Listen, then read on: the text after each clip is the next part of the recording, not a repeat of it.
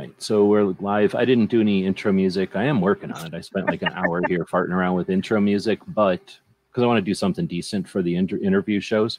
uh, Yeah. but I haven't finished it. I'm just not that good at it, and the pieces that I'm using, I'm gonna do a slideshow, and the pieces that I'm using for the slideshow are just taking me forever to find. So it's sort of accomplishing two things. I needed to find these pictures anyway, you know, on different hard drives and places on the internet. So it's just taking some time. So it's not my number one priority. But with that being said, this is the Daily Gun Show. We come to you live every weeknight at midnight Eastern, and we talk about guns for an hour. That's the gist of the show. Now we've been doing this show for 1,370 something episodes, so we're not new at this, and we're not seeking fame or attention. What we're trying to do is some. We have some goals. We're trying to accomplish some things with this show. First and foremost is to come up with a way to uh, manage the Second Amendment fight, the challenges that we have as they come up, not just the existing ones, but a system to uh, to deal with the vol- evolution of uh, the the fight or the struggle with uh, the right to retain individual rights. Along with that, um, I'd like to focus on some of the history, the things that got us to where we are, mainly because I like to give credit where credit's due, but also so that strategically we can be more tactical in our decision making going forward. Uh, so this show daily gives us an opportunity, a platform to do that. On Mondays, we motivate, we talk to people, and we try to talk about the tools and the techniques and the ways that people have been successful or failed so that we can all learn from each other. On Tuesdays, we talk about just plain old 2A. If that wasn't enough for you, we just dig into straight old 2A. We dig in- into a state each week, into an activist, and into an organization. And we feature one each week. Uh, and that's chosen by the people that show up live and choose it. Then we've got Wednesday where we have a little fun and do the tactical quiz where we try to create places and methodology for learning and sharing firearms knowledge and Second Amendment awareness through games and fun.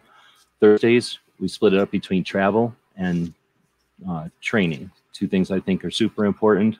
And again, we're trying to accomplish stuff with this show. So by going live daily, especially when we have these long format shows in the evening, we can really explore some of these things. This week, uh, it's back to training, and we'll be talking about how to be a 2A activist. So it's a lot of 2A activist stuff this week because coming up this month is the Gun Rights Policy Conference and the AMCON, and uh, a bunch of people will be getting together, and that's what it's all about. So we want to kind of focus on that. Then Fridays, we look back at the week in 2A, uh, what was created out there on the different platforms, and uh, we look at uh, what's not the news of the day, but what important things happened that week, and then give uh, reach and uh, awareness and shed some light on some of the things that might have not been paid attention to. Some of the reasons we're optimistic in 2022 and eager to bring more people into the fight or the conversation or the, the community, however you want to look at it, because it's kind of all the same. All right, so that's my quick intro to the project, the Daily Gun Show. We've been doing this for a long time, so it evolves over time. I've been doing this show solo only because I kind of have to. Uh, it's not like you can just get co-hosts to show up free every night for long format shows that get nerdy on Second Amendment and gun stuff. So, uh, in an attempt to make it not just me talking all the time and bring people on that are useful and uh, I want to share their their uh, whys and their hows. Uh, we've been doing interviews on Monday, and now what I'm trying to do is evolve it a little bit further. And three of the weeks we'll do new interviews, and on the fourth week we'll bring everybody back, or at least invite everybody back, and kind of cross some streams. Well, hopefully we'll be interviewing a variety of people not just to be a variety, but to you know to shine a light on some of the areas of Second Amendment or our gun community that don't don't get that uh, very often, and then ideally bring everybody together so that they can meet each other, collaborate, share some resources, and uh, just have a chance to chat. Where the focus is on just the conversation and not news of the day or you know ten minutes tell us your story and get out. That being said, I'm going to shut up. I've been talking for a bit. We've got uh, Sharon here tonight, who's been joining us on the regular. I've invited, I'm going to keep inviting Sharon and Clover. It's a little bit late for Clover. We're kind of cheating by being on the on the West Coast, so it's only nine o'clock for us. But we'll keep inviting a couple of people that are activists full time, and then, well, I've been activists a lot, and then, uh, like I said, the the interviewees. And we've got a couple of, well, I've got about eight invites out tonight, kind of last minute. All right, now I'll shut up. So thanks, Sharon, for joining. Always, always enjoy coming on to this. Oh, what happened? you. Did I lose you, or did your audio go? I don't know. Is it still there? Am I still here? Can everybody hear me? I mean, I hear that you're there, but it definitely lost volume. I don't know if I did something. Let me um, go ahead and sign out and come back in um, and see what happens. I will be right back. I'm going to go ahead and type this message in too. 'cause It doesn't look like this, like I am being recorded. Hold on. Let's see. Oh, here we go. All right, let's see. Can people hear me okay now? Let me know. Um, testing. Oh, now I'm muted. Sorry, that didn't help. Yeah, that's way better. Okay, yeah, it looks like I I I'm trying to get the camera um hooked on too, and it decided to flip over on that a little bit. So let me go ahead and get that going. Let me get it. Oops, it will not stay there. So we'll put it over here. So thank you for everybody for patience. Really appreciate that. And let's see if it decides to show up. Yes, here we go. Hi everyone. so um yeah, uh, I have been involved with 2A for nearly a decade. And unfortunately, as it's been mentioned on the program, that I am retiring from that for medical reasons. So uh, hopefully, um, everything is going to. Let's blur the background a little bit. Y'all don't need to see my husband in the background. There we go. Right. Um, and hopefully, uh, we can get information out to individuals who need it so that they know what to do to how to become an activist, how to be an activist, and how to work to defend your personal rights and everything for that. So that's pretty much where I've been happy to join on this. So yeah, um, and on. new I don't want to. I want to leave you hanging, but I want to interrupt you because I'm going to start taking some notes, and I Mhm. got two things taking notes of, so that's why I'm saying stuff so it doesn't go too far before I start losing all my note stuff or my ideas or things that I wanted to make point of. So the Sure. first question I was going to ask was, um, okay, now I can say your first point there, becoming an activist. Mhm. I was going to say to I don't know which one to start with. I'll let you pick which one we're going to start with. But when just to answer to like interrupt your statement there about becoming an activist, I was going to say there's not like a um, rule book. There's certainly not directions. So I think part of what I'd like to get across to people is that there's no rule book and there's no instructions, and it's going to suck sometimes. Every once in a while, it's super awesome, and it's like, wow, this is why I do it. This is really neat sometimes you don't even get to be involved with that, but you know that's happening and you're like, wow, this is pretty neat. Like I just I know something important just happened right now. Mhm. And to some extent, being an activist is just being an assist, right? Like yes. helping and, and being the cheerleader. And I guess I was gonna say that. And then my first question before that interruption was gonna be so kind of like what we were talking off off here. I was I was before we started the show up, I was talking about how I was watching the Polite Society podcast earlier, and they had asked for suggestions for guests on that show. Mhm. And that's a show that's run by I don't know how it works, but Paul is the media guy for Second Amendment Foundation, and then Polite Society does a daily bullet. They do a weekly bullet, and then they also produce some of the things like the Gun Rights Policy Conference streaming, and I know they do Amanda Suffecool's Eye on the Target Radio uh, production on YouTube side at least. So I know that Paul's doing a bunch of things, but anyway, he asked who he should bring on, and I was thinking immediately uh, Phil Smith from NAAGA because uh, they're just about to have open enrollment for their first convention, which kind of got put off with all the stress of the last couple of years. Plus, I Mhm. really want to see. Uh, see, here's the thing: there's NAGA and there's NAGR, and NAGR sucks. NAGA is awesome. So I Yes. like NAAGA so that I don't say it the other way because it gets confusing with the other one that sucks and makes a Yeah. bunch of money and gets people fired when they bring it up. So um, I'd like to see Second Amendment Foundation at least become in the round, like be aware of the NAAGA, but then well, I had a bunch of options, so I don't want to get too much into what I mentioned, but that got me to thinking who would be cool to see collaborate or what kind of worlds would be cool to mix. So my question was to start off the show tonight would be for you. If you had some kind of, if you had the matchmaking wand or whatever it is, and you got to take a column of people from one column and a column of people from the other column that are currently in the Second Amendment, who would you pair up? Like from your experience, like who would you like to see as not necessarily like per- teamed up permanently, but for like a couple of issues, who would you like to see as superhero team in 2A? And did you say maybe a task or something? Um, just for spreading the word, I'd love to see NSSF support and help fund KidSafe Foundation.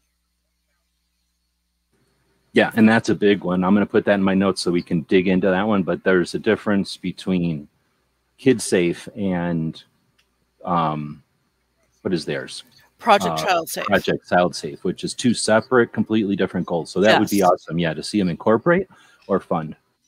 I would like because Project Child Safe is is a great program, but it's a very um, uh, it's not a active dynamic, meaning it's not a uh, it, to me it's more of a passive type of a thing. The materials are there so that people can use them and things like that.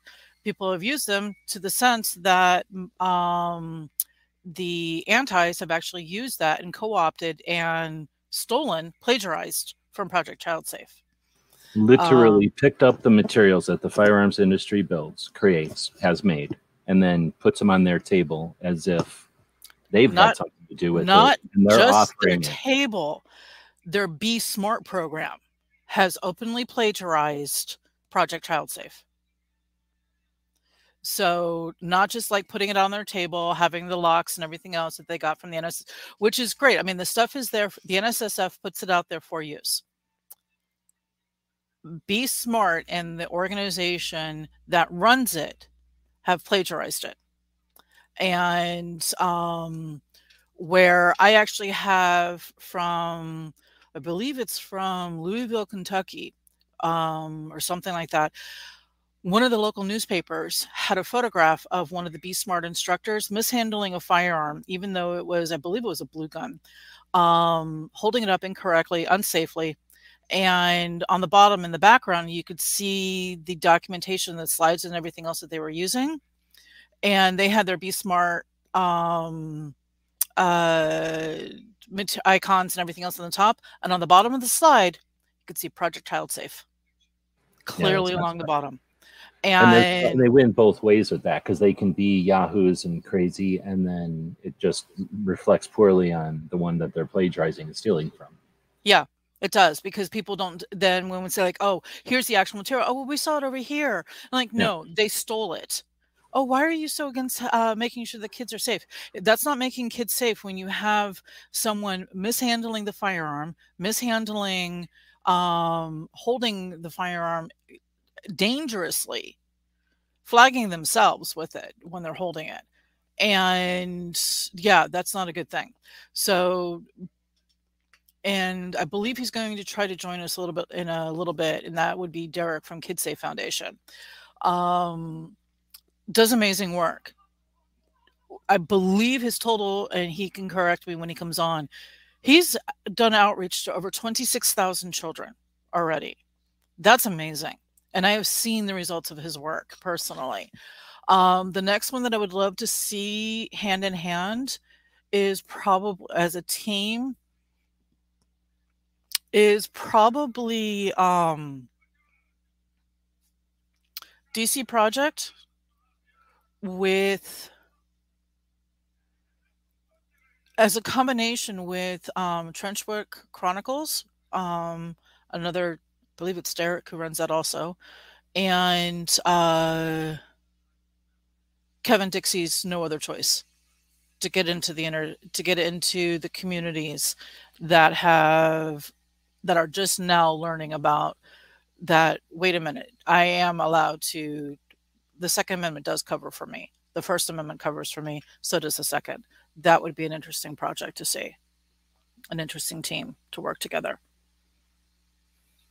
So So when you're my two. talking about trench work, that's like the kids to kings and uh, the kids the talking- kings and several of the other ones um, that do that and they are actually going into the inner cities to talk to the to the young children to the young men and women to give them education and i know there was a an event that, a mod that style like very similar yes improvise a class or Mhm. i get the impression it's more like a scheduled class that people show up because it seems like Yeah. there's people sitting and that kind of thing it is a kind of a scheduled class but just to have the information and to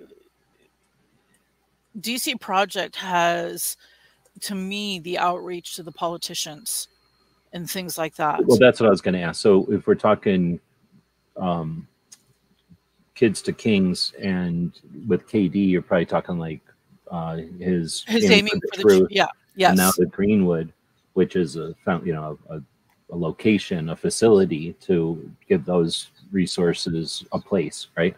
So Mhm. what i was going to ask is are you talking dc project which is lady from each state going to the representatives at the national level and in groups of five meeting with those representatives. As five female representatives of gun ownership in 2020 well two, since 2016 so for the last seven years they've been meeting up like that and then even bigger at the local level doing a similar thing.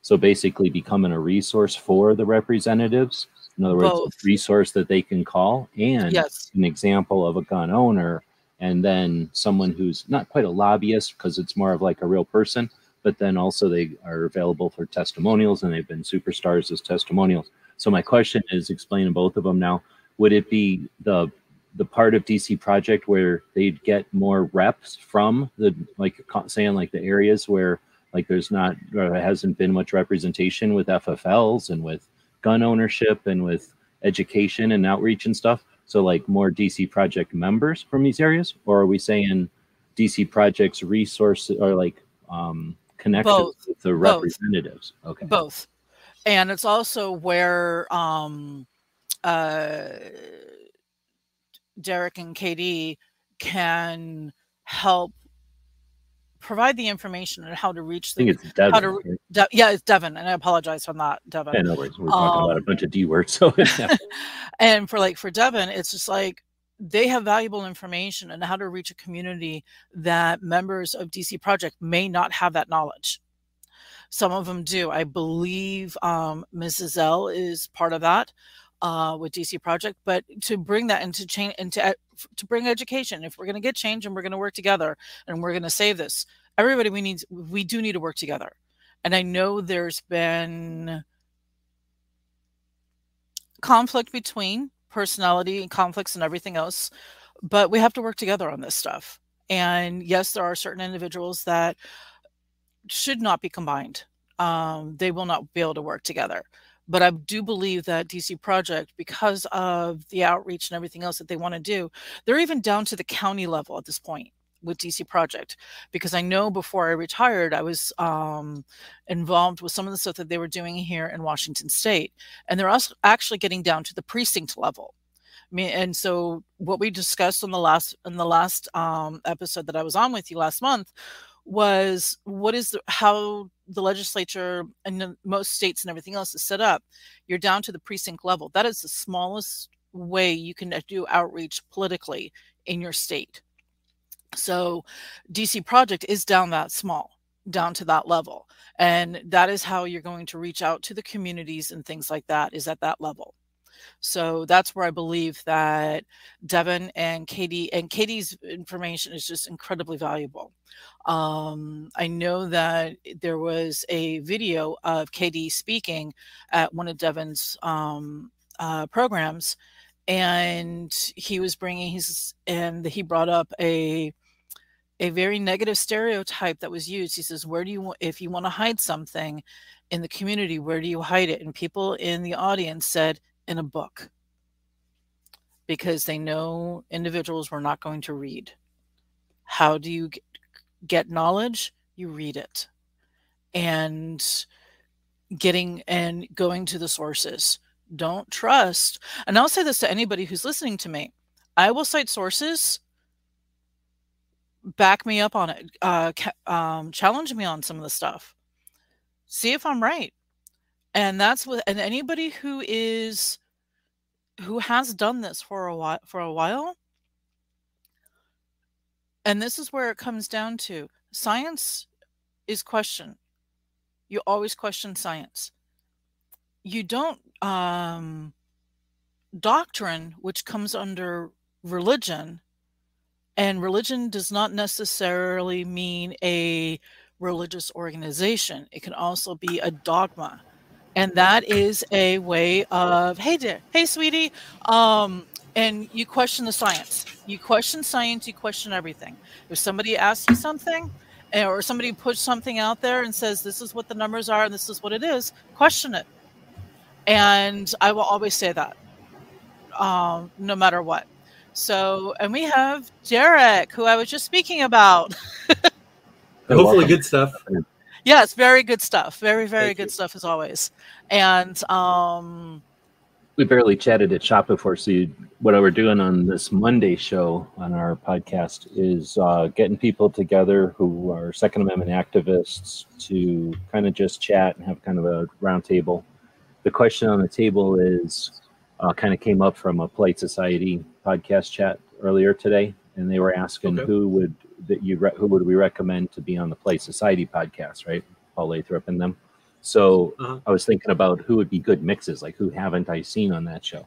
So my question to Sharon was, uh, and now to you, if you were doing the team up, you know, making a, a comic, a special run or a special edition, and you were going to team up people currently in 2A, who would you team up? Why? Or you know, you don't have to pick just one, but what kind of two A team ups would you like to see? Something and welcome to thanks for jumping in. Absolutely, thanks for having me. You know, something different. You know, I I I love different thought. You know, different topics, and you know, seeing how conversations can kind of spark different directions. I think you know there's a lot of diversity in what we do, and which is great. And so I don't know. I'd like to just kind of just kind of feel you guys out. You know, I have my own that I, you know, obviously the, I like Kevin Dixie. I like what he does. You know, and some others. You know, that kind of put me on the spot. so I'll, I'll come up with something. I had said, oh, yeah, no worries. You. It's not a quiz. That's just the first game we kind of threw out there to start thrashing around. And I had said between you and NSSF. I mean, NSSF obviously has their um, Project Child Safe, but I know that what they, to me, that seems to be very much of a um, passive type of a group where you are very active in everything else. And and I've and and you know I I have seen your work. I have seen children change attitude in two hours yeah. young children who come in with an attitude that they don't want to be there, they're not happy. And the next thing they know is that they hear that click and they're like, as this last one, I'm out of ammo. And he, that child saw some significant change in their attitude, Absolutely. which was nice to see. And it was a, and it was a positive attitude for that and um, so and then there's the the young woman who is the the the young lady who is shooting on a competition level where she, what she has done in a year is incredible. Absolutely. Absolutely incredible. And with that that information and then some of the stuff and, and listening to your program for the last um has it really been two years? Um seems like you, yeah i think it actually it has been maybe even a little bit longer. Um hearing your program and hearing how it's d- set up i truly believe that your program needs to be nationwide. And with with because if we're going to stop the highest level of firearm fatalities, need to address the issues that are going on with the youth and society. as well as the young adults. And you address that. Thank you. And I think a lot of it comes down to is you have the bigger organizations, right? They have the money, they have the status, they have the seniority, but there's you know there's small organizations like ours that just need the help and they need the support, you know, and that's why you know coming here and talking to you guys is so important is because is you know and, and you know Clover Tech, thank you for that. You know, I, I'm looking at it for you know these five and five and ten year olds and fifteen year olds. These are going to be the future of the two A. If we do not get them, we are done. And I'll mm-hmm. tell you, I've been I've been yelling this from the rooftops for many many years now, and now I start to see a change, and people are starting to come around. Um, but without engaging with in the youth, we're not going to have a two A. Because look at look at all the extremes they're dealing with right now. They're dealing with genderism. They're dealing with um, all these all these different things that are happening around the around the country. And so there's you know the, the Second Amendment always goes to the the background. So there's always some some other crisis that takes priority. And so if we don't engage the, with them and teach them the importance of of this two way right, you know we're gonna we're gonna lose it. So you know, we're going to start to age out, you know, and that's where we're going to be in trouble. Well, we'll have on to talk about um, the uh, kid safe, but I guess my question would be with all the um, like with, the, people that are comfortable with teaching kids and giving kids so much more responsibility where's the disconnect? And it, it has to be intentional i think. There's no way it's unintentional or accidentally missed but where's the disconnect with having like don't touch this call an adult type of training? You know i can understand somebody who's anti i don't think a kid should touch a gun but i grew up where a cop would a police would come in at a little late like young age and go if you see a gun that's a dangerous thing. You should walk away from it. Tell them no, or, or something like yep. that. Because that was before Eddie Eagle. But um, yep. that's my question: is if, if, you've dealt with this end of it more, and uh, thanks DJ for jumping in. We got a bunch of links out there, so we'll see if people jump in tonight. I'm trying well, to try to you know tonight, so we don't go too late. But I guess yeah, that's my question: is where's the disconnect? How are able to make that mental gymnastics to say, oh, we shouldn't even give them like awareness training and danger training that's totally the wrong way. And you know, it's not sexy. That's that's the thing is it doesn't drive the views, it doesn't drive the clicks, it doesn't sell the ad space because it's the infrastructural work that's being done. You know, everybody loves the free Glock and the you know the free blinged out stuff. You know, you know, um, which you know that's how the influencers they pay their bills. But ultimately, if if we're not able to reach everyone, not just the the ones with guns in the home, you know, how far we're really going to be able to take this. You know, so you know that's well, that's, that's, kind, of where encouraging. I don't know, you know, I know I'm throwing you on the spot here, and you just jumped in, in the middle of the night, like no notice. So I appreciate it.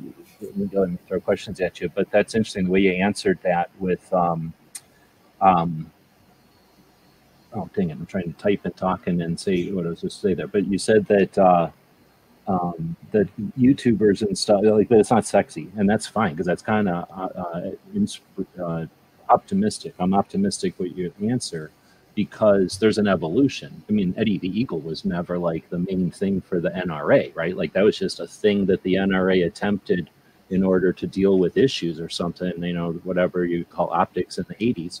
But, uh, and, you know, to accomplish education or whatever. Um, but it was never designed to be like their main thing or like, hey, we don't have to do nothing else because we're doing this. So that's good well, because there's all kinds of stuff. I mean, the whole evolution of the internet. I mean, at least from my experience watching YouTube happen, it, nothing happened on it. YouTube started with kitten videos and kicked in the nuts, right? It was all just yeah, uh, America's Funniest Home bloopers thing uh, at first, and then it turned into with with the community. It turned into realms and topics, and like the makeup channels became, and the you know hardware channels became and the different uh, occupations created little areas on YouTube and the gun community started. So mm-hmm. all of that evolution happened with the speed of the internet and with people's comfortability with the internet and with our ability to have communities online and be comfortable with that. So if if we're talking that the um, I want to say awareness, I guess, of what do we call because there's different types of gun training, right? We're talking awareness training and just like leave the gun alone. I'm gonna call it Eddie Eagle training. If we're talking Eddie Eagle training, just needs to get out there. I mean, you've only been doing this work for a couple of years. Eddie Eagle was just sitting there on you know dusty on the It's- shelf for decades. it's like I, I like to be honest with you, and I, I don't want to like. It's kind of a negative connotation comparing what we do to Ed Eagle because we're you know obviously there's a little component of that, but that's just to, so we we run parallel with their information. We don't want to contradict, right? So the thing is, we're we're light years beyond the Ed Eagle program, and so the fact that you know, there's always this stigma that always follows me. Oh, I think we're the NRA. We're not the NRA. We're completely, we're like, you know, we're into the new millennium. And, and so, you know, that's what I, all I would say is, is to bring up people up to speed is to understand that obviously Eddie Eagle served a purpose and it was good for a time, but it hasn't been updated. It's not up to date with the way kids are learning now. It's not up to date with the technology. And that's, that's where we come in. And so that's where we take over. And that, if they want to give us some funding, which I don't know how I would think about that. I got to kind of talk to my board, but you know, because I don't want to be a shill. That's the thing is I don't want to be a shill, and and I work really really hard to keep my nose very clear of that because I don't want the other side to say, hey, this is just another avenue for the NRA.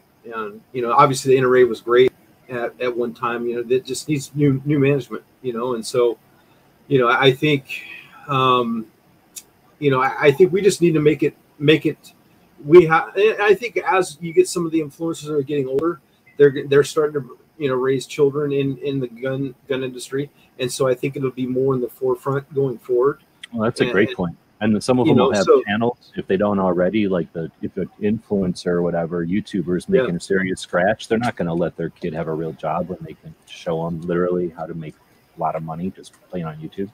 So those yeah abs- are going absolutely I would say, Derek, the your your program and everything else that you do is not just the next generation coming off of. When I'm talking about generation, I'm talking about within technology. So each t- each time there's been an advancement, it's called a generation uh, within technology. I would say with what you're doing as compared to what Eddie Eagle is and what Project Child Safe is at least a minimum of 10 generations above both Project Child Safe and NRA Eddie Eagle. That's not downplaying those programs. You are the next, you are the evolution that's come up after that by seeing what's been done and working with knowing how the kids are learning nowadays. Their programs were great to address it in the beginning and how it needed. Now, what a lot of people don't realize on some of this history coming in is that the reason why we have hunter safety education, and the reason why we have so, and the reason why we have it from from retired uh, Colonel Jeff Cooper was the four safety rules was because accidental firearm deaths in the beginning when they first started tracking this and everything else were in five digits. They were over 15, 20, 30,000 a year. And it's through the 2A communities, the gun community, took it upon themselves and were able to reduce those numbers so that consistently year over year, and that number is dropping.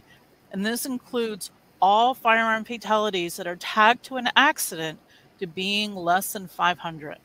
And that number is continually dropping. So we in the 2A community have done that. So, and within the gun community. Now, a- bringing- it's a I'm going to huge, interrupt you because that's a, an amazing point.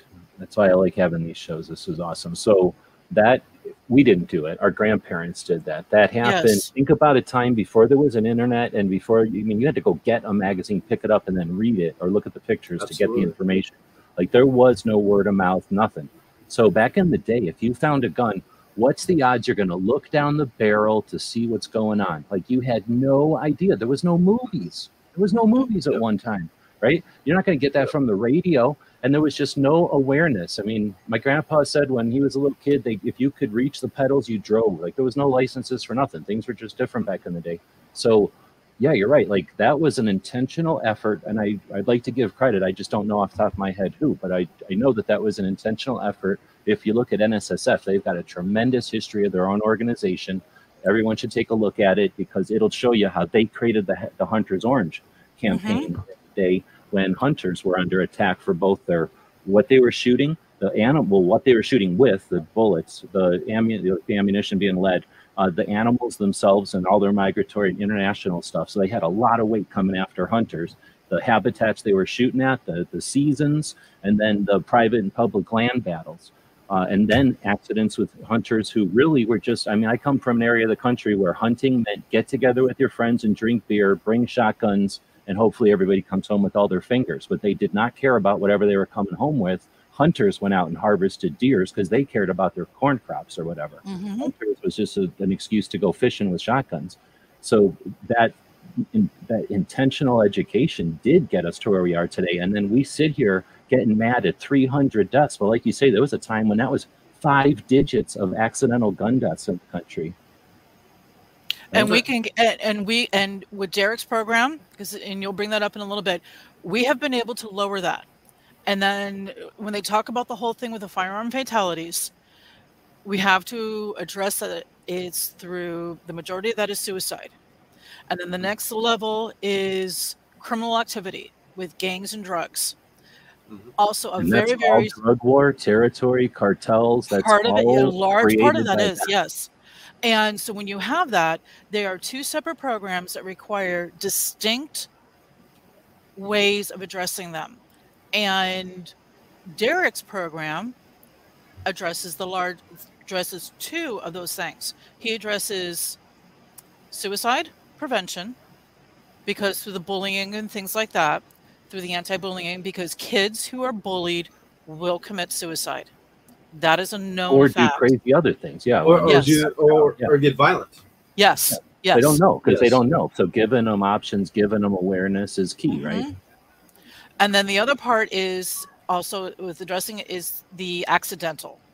And the seeing the younger children, the ones who may not be at the age of handling a firearm, but know not to pick one up, that's where your program, Derek, is extremely valuable because the interaction that you have with those kids is amazing and to where you see the kids learning. And yes, you and I disagree on having a pink gun or a purple gun, but seeing the kids' reactions to that, yeah, I can see why that if you have children, don't have a Cerakoted gun in multi in different uh, husbands watching The Godfather in the background. If any of that's being picked up, nope, so, not It's fine. So, um, so little caveat there though is is obviously age appropriateness, right? So a 10 year old is going to know a little bit more than a four year old if it's if it's a, a, pink or a purple gun you know so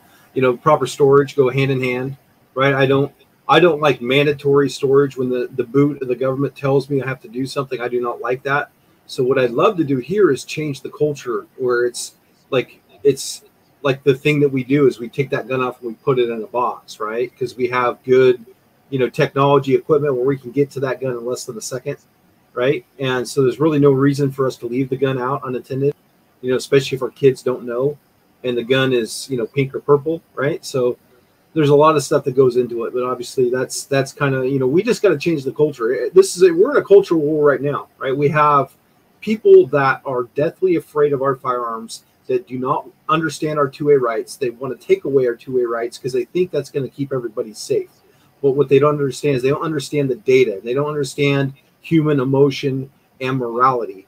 And and so they're living in this utopia that is completely it's it's non-existent because you know evil people are going to still do evil things even if you take away all the guns. There's still going to be guns in this country. There's you know 425 million estimated guns in this country. They're never going away.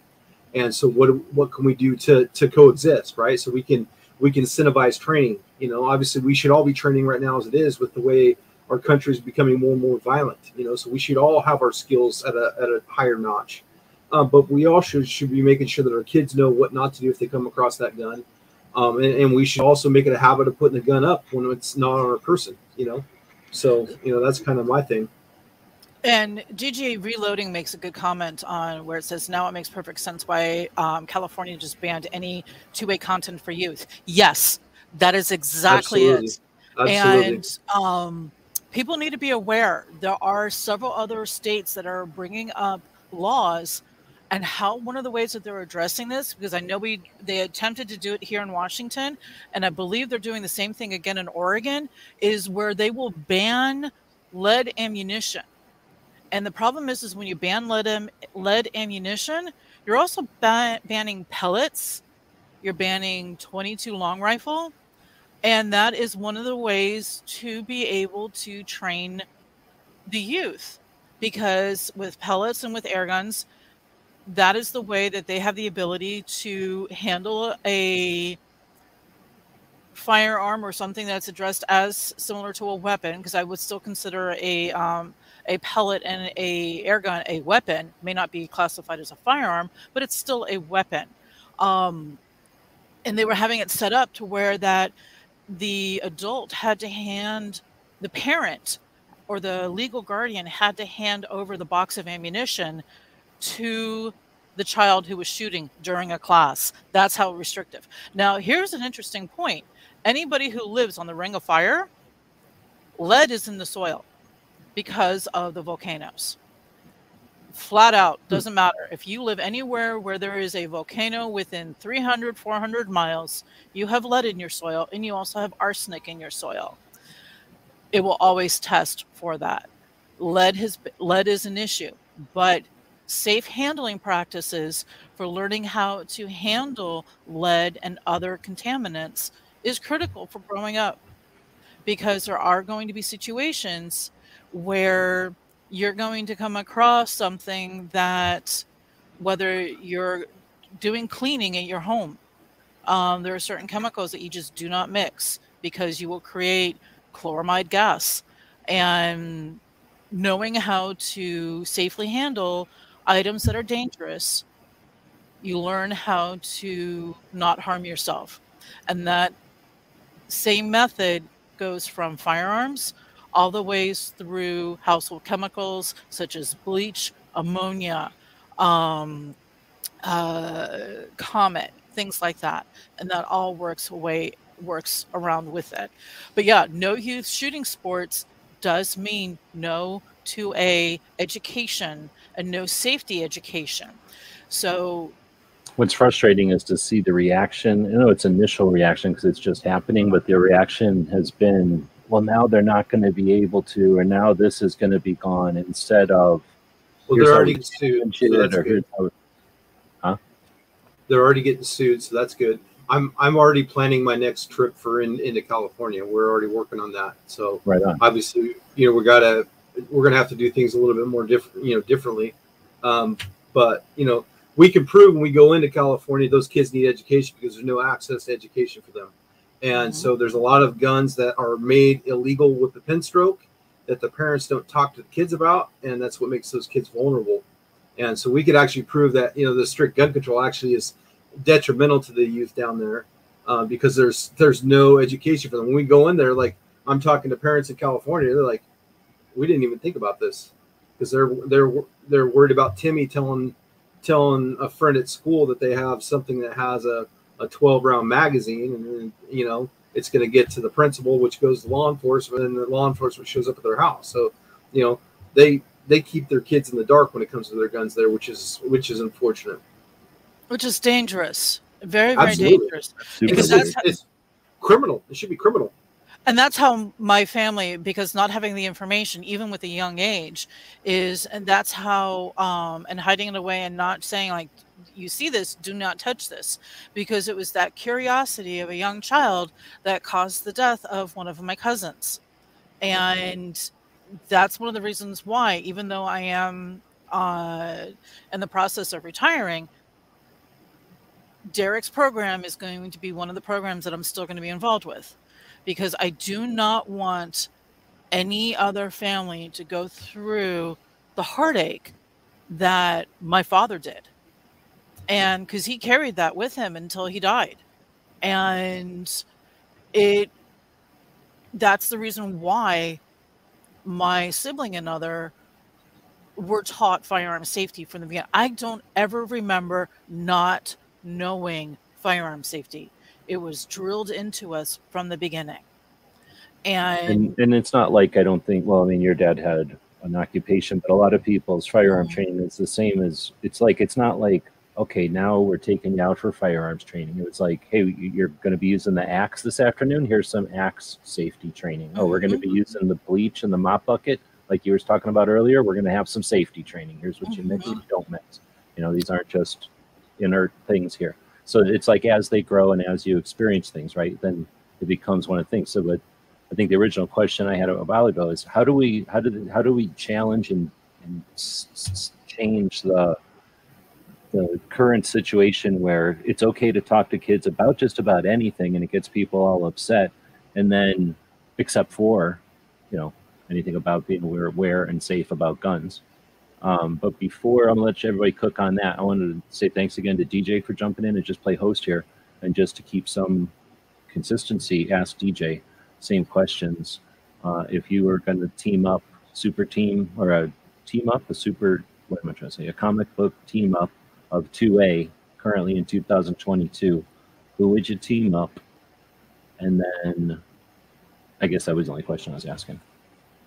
Well, to begin with, um, my mind immediately went to people who are already involved in the second in Second Amendment um, activism. So the first dream team I would have would be Maj Toure, Dianna Muller, Chris Cheng, and Massad Ayoob.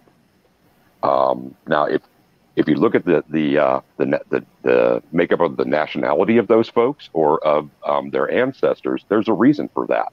Um, underrepresentation. Uh, my second one would be, and this is this is a dream dream team, and it actually has a person who was a member of a U.S. Olympic dream team in basketball, Karl Malone. I think that there would be good purpose in having celebrities that we could rely on consistently. Karl is one who has spoken up for, not advocated necessarily, um, gun ownership and safety.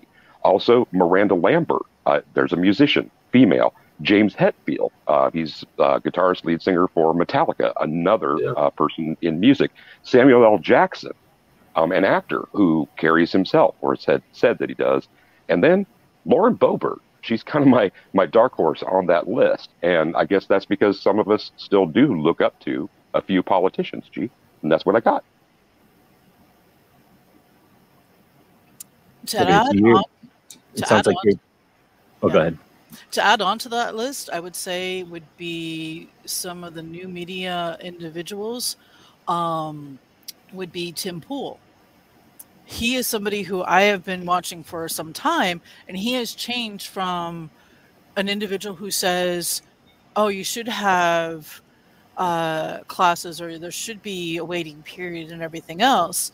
And watching him change his mind as he became more and more educated on the process of what it is to be a firearms owner in this country, he now believes that NBCs should are under the uh, Second Amendment, and every individual should have the right to has the right to own one of those.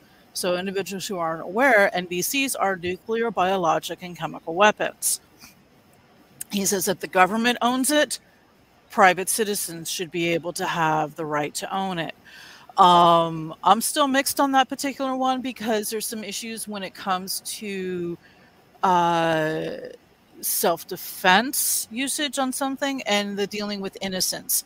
But yes, um, if the government has it, yeah, the individual should have it. So there's just a lot of in- individuals who have come out recently within the last two and a half years who have changed their minds seeing how the gun how society has changed. And i've even seen europeans come out and saying don't give up your guns americans. And canadians the same way. The canadians and also individuals who live um, outside of Mexico City. Uh, same thing. They don't have, there's one gun store for civilians in Mexico, I believe, if I remember. And that's in Mexico City itself. And it's extremely difficult for a civilian to legally purchase a firearm there. So there's some great international support also for this. Um, I think it's the FGC 9 that's currently being printed during the civil war that's currently ongoing in Myanmar or Burma, depending on what's, uh, I think it's Myanmar, that's currently going on. And some of the advancements in 3D printing that's happening is happening from Europe, feeding that information and signal down to Myanmar so that they can defend themselves against a junta, against a military dictatorship. So there's a lot of people who we can look to to how do we change minds and to address what DJ said is you have so many people who come from communities and everything else that have been marginalized historically that are now speaking up and that's where the power is and it's also why the powers that be want to silence those speaking out. Sorry for the rant. No no problem. It sounded like i was just going to say back to dj's uh, picks there uh, and then your additions really. Is that uh, you did more like um, a Justice League, a 2A Justice League. So not so much a group of people brought together to do a comic book two issue run to accomplish something, but more like you'd like to see them together to accomplish things as a team as they come. Yeah, absolutely. And like pairing up, I, normally, and well, not normally, I am absolutely not a person who takes my advice um, or my direction from celebrities, be they from music, um, television, film, wherever it is. However, the appeal, the mass appeal of those folks, um, I think would would reliably increase awareness.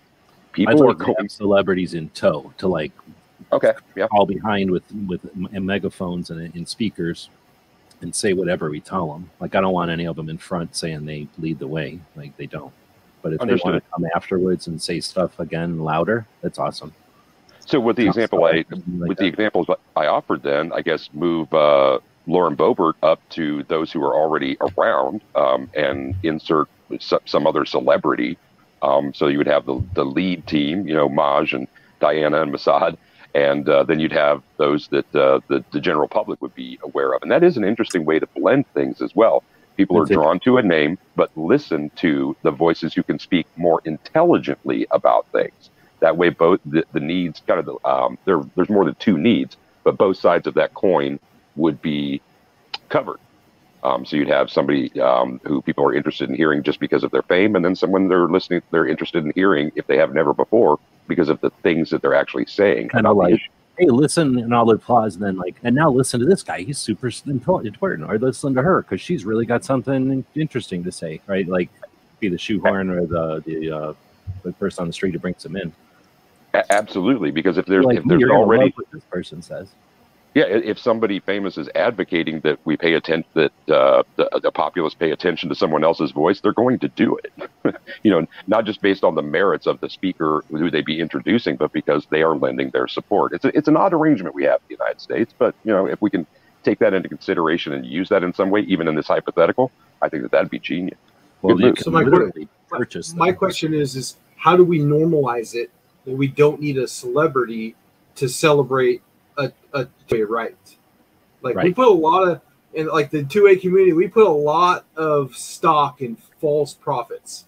And so how do we normalize it so everybody across the country, we all have the same exact right? How do we make it normal for us to, to want to either exercise it or support and protect it? Well, Derek, I think that the the things that many of us do now already, and your your group is a great is a great one as an example. It's not that I wish to substitute so much or to defeat your suggestion of the or the reiteration. Well, how do we do this though? Kind of thing. Mm-hmm. I think it is the increase in message, and I'm mm-hmm. not going to go with by any means necessary sort of thing, but with the mm-hmm. ideas in place already and them being no, better. I no. Disagree. Okay, go ahead. Then. You're just going off on tangent, so I'm cutting you off intentionally. But um, I, I, love the Derek's. How do we? I'm going to say this to answer your question and also address DJ. I think.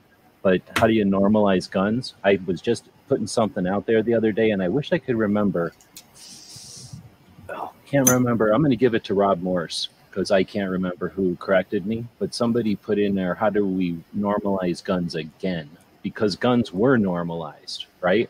So yeah. there was a direct effort to take guns off the table. Why? Because they wanted to get individual liberty off the table and and what we've got here with freedom and liberty, they wanted to get rid of that. And one way to do it is to get rid of a scary thing that your neighbors had and you didn't care about, right? As soon as you can take that scary thing away from your neighbors and it's gone from our culture for a little bit, it's never going back in. At least that's what they thought. So, to answer your question, I don't th- to normalize guns again. We realize that we've been marginalized intentionally, and we attack that. So, I'm saying I don't agree with you, DJ, because we don't go louder in order to be heard. That doesn't work. We, we, we actually get quieter and we get more aware and then we get better. And that's a, that's education, so we can be more strategic. I don't even think we need superheroes or celebrity either. I love that concept of challenge and the whole idea of celebrity because I like I was kind of saying the same thing. Like if they want to come along after and take credit, I don't care. But we certainly don't want to have them as part of our strategy, other than to keep them as like the the you know the uh, people that come in and have a party after. But uh, I, I, just wanted to emphasize that. I think that we do it by realizing who's been marginalizing us, and that's being done. I mean, it's it's something I don't think it. I, I, I do not. I will not in 2022 have these conversations. You want to know what we haven't done? Address the handicap population, right? The differently abled and the elderly. You want to know what we haven't done is address the Hispanics, right? If we want to talk about what stuff we haven't done, I'll have those conversations. But we're not going to talk about what we haven't done when we have had seven to 12 years of effort in these directions already right? Well, so, I, G-Webs, I'll tell you this, and I'll, and Derek and I are, are smiling on this because I was honored and humbled to be part of the latest event that Derek did in Centralia, Washington, and you were talking about being disabled and being able and being able to do something, where he taught a young man who was legally blind now, people need to realize just because you are legally blind does not mean you cannot see. There are some very legally blind has a very, very specific definition, and I don't care that Wikipedia and such have tried to change what a definition means. The words have specific meanings. Somebody who is legally blind may still be able to see light, shadows, and still be able to function in society, but just differently. And seeing this young man, and Derek, you will explain it better than I can be, but it was it was inspiring that weekend. Absolutely inspiring. And I know you've posted it on Twitter and Instagram recently. So well, you need to talk about him. It's because it's something that's really special to me, and it's because it, you know, I for for a while I thought there was a glass ceiling, and then I get to that glass ceiling and I shatter that glass ceiling because I didn't necessarily think it was possible, um, just with my my experience, um, you know, and and you know, to his credit and his family's credit, they came and they entrusted me for, with that first class, and and we hit it off, and we we you know we we want to teach him how to shoot, and so and and from from that first initial class where which it, it was different than we typically do is you know i don't i don't necessarily advocate kids touching guns but in, in, his situation his eyes were his fingers so we had to actually teach him how to read the gun and uh, learn where the trigger guard was where the hammer was you know where to keep his finger away from him if he ever came across one in the home. And and from that you know we this great friendship began with the family and then they joined us on the range, and so we did everything we could to set them up for success. And we, I, I made a magazine where I put Braille on it, so I taught myself Braille. So as as I'm learning this process to present the information to him, I've learned how to be a better advocate. And people say activists. I, I prefer advocate just because that's how I view what I'm trying to do, and which there's there's no wrong term here. It's it's, it's just the way you you consider yourself and and so we I put Braille on a magazine. I met him for dinner, and I taught him how to load this magazine uh, ahead of time. So when he showed up for the class on the Sunday, um, he was I because I didn't want him to get frustrated. I didn't want him to get left behind with the other kids that could see. And so I treated him just like every other kid. We just put a little extra work into it, and from there, you know, he he showed me how to do the Rubik's cube. He did the Rubik's cube in record time. This kid's phenomenal. Um, and then when he showed up for the class, we showed him how to went through the whole process. And when we got to loading the magazine, he took the magazine and he loaded it faster than any of the other kids there. And that was just, and we were off off to the races. And so this young man was just like any other kid that I've ever met. Just he has a real special spirit, and he's a he's a go getter, and I really relate to that. And so we had a great time on the range. He shot really well. I mean, some of his groups were like this, you know, and it was it was amazing. He had a, a dedicated spotter, and we had the gun on a tripod, and so we try to make everything as safe as we possibly can. And and when I made some investments too, I bought a, a new camera system that's going to help him. So when he comes back and he wants to join the rifle team now, so you know that's that's where, that's where we win. Is we've is, got a couple of shooters that are low vision or blind, and what they get is the clap keychains where they'll beep when they clap, and uh-huh. you tape those to the target for them. Oh, cool! Try that. Yeah. So yeah, this I, have seen some tone stuff. They said that could work, and then there was like a little vision thing that mounts to the scope that kind of is supposed to put the spotter. So we're going to try that oh, as well. Oh, So cool. Something with like uh, an audible, like a Geiger counter, like back in the days when you'd have the thing looking for the the spy or whatever, and it'd like beep louder when it gets on target. Yeah, there's there's something similar to that. That's what we invested in, and uh, ultimately, it's just about getting him. And once you know, once we do it for him, then we can replicate it, right? Then we can then we can open up a class and have 10 kids that are able, I call them abled. Um, yeah, just they're like just differently abled, but they've got yeah. yeah as much interest in doing whatever as any kid. You know about Absolutely. shooting parasport? I'll what's, link you to shooting parasport. It's a national, international. Oh, Paralympics. Yeah, yeah, yeah. Well, for sports, for shooting sports, though. So I'll link you to mm-hmm. them on Instagram. Maybe there's some oh, resources cool. back for it. Awesome. I know Thank several instru- I know several instructors um, the individual who runs Halo Defense, he actually has an active team that he teaches uh, those who are deaf.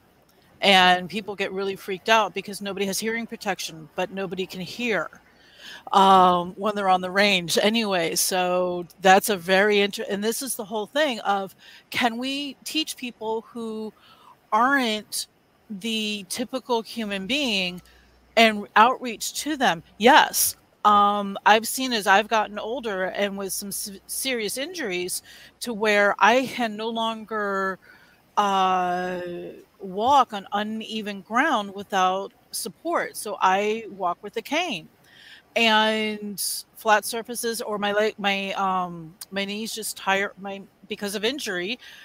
Don't ever screw up your knees. That's the best thing I can say. I have the, um, I require assistance to be able to walk. I have trained with my cane. There is video either on my Instagram or through Twitter, um, and some others have it also, where you can see the cane swinging from my arm. And as I'm doing a shoot, uh, speed shooting competition. So in an event where there's uh, a situation where I may have to unfortunately defend myself, that cane may be hanging on my arm. I better know how to handle a weapon safely and be able to aim it with my cane. The same thing with my vision.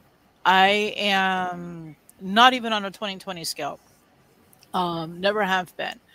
Yet I knew that there are ways to be able to where I see shapes without my glasses and shadows and, and light.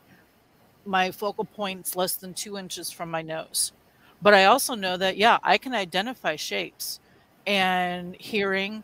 So individuals who aren't 100% in all their senses, the sense that is deficient, their other senses are stronger and one of the one of the more amusing things that happened with Derek's event was the young man was fitted with the um, hearing protection, and these are the ones that are that have the microphone on them. So uh, either I'm not sure which company they were, um, but so many of them make them where that you can hear the noises and hear conversations. And his mom was like, "Can he hear anything?" And so I said very quietly, from about 20 feet away, "Can you hear me?" And he answered very clearly, Yes, I can hear you. And I was behind him. So seeing stuff, so parents of children and young adults who aren't aware of what's available for safety items this was an eye opener for her to see that her son would be able to learn how to safely handle a firearm. And one of the things that Derek didn't bring up on this, and as this is as somebody who grew up around firearms and who I've talked to when all the times at say the different pride events when I was still involved with pink pistols, is when I people who would come up who were very anti-gun, and the conversation came up. It's like, well, I don't want to learn it. I'm like, I'm not asking you to buy a firearm. I'm asking you to learn how to safely handle it so that if there's a situation where you see a firearm and nobody is, and it's there and you don't want it be misused, do you know how to secure that firearm? And that's part of the conversation to bring up with people. Is like if they don't want to have a firearm, they don't want to have anything to do with it, respect that. Bring up the safety training as a way that they can make sure that that firearm is not mishandled by anyone. So that even if it is taking a five gallon bucket turning it upside down putting it on top and sitting on it until somebody comes who knows firearms safe who knows how to handle firearms is able to be there. But at least they would be able to pick that firearm up and put it to a safe location and not have their finger on the trigger as we all know instinctively your hand goes, your finger will go instinctively to that location on that firearm. And that's the danger. So, so sorry. No, that's okay. Go ahead, Derek. I was just looking yeah, at the this chat. Is, this is informal. Boarding house. I, I, I, I saw in the in the chat there's a disabled shooter. So Parkinson shooter. I don't know if you guys are familiar with him. Um, he is very accomplished and he has Parkinson's disease, and that's that's how he treats. Um, and he's got a great tremor. mission there. Yeah. yeah. And so I definitely would recommend you checking him out. Um, you know, and just kind of seeing, you know, the history on how to, how he treats the Parkinson with, with, you know, endorphins from pressing the trigger. It's, it's pretty cool. It's amazing. It, it's, it is absolutely incredible to watch his tremors being and where he's going through an episode with the tremors, he picks up that firearm and the tremors go away. They're gone mm-hmm. within milliseconds. So yeah, there are some definite and then there's also um Battle Buddies. And Battle Buddies is a uh, program set up for competition shooting, primarily for veterans that were came through who have lost limbs during combat, as a way to do three gun, two gun, and three gun shooting. So that is another one to for anybody who is disabled to look at, and they'll actually have individuals be who are setting up the course design take a run that course in a wheelchair so that they're aware of wait a minute this is this is or isn't going to work for the individuals who are going to want to who are going to want to participate. And the interesting thing with battle buddy that i thought was amazing is that the person pushing the wheelchair because uh, some of them will push have an assistant push the wheelchair some of them don't can either participate and shoot also during the competition or just be there to help run the chair run the chair for the individual um, or some of them will push their will push the chair themselves.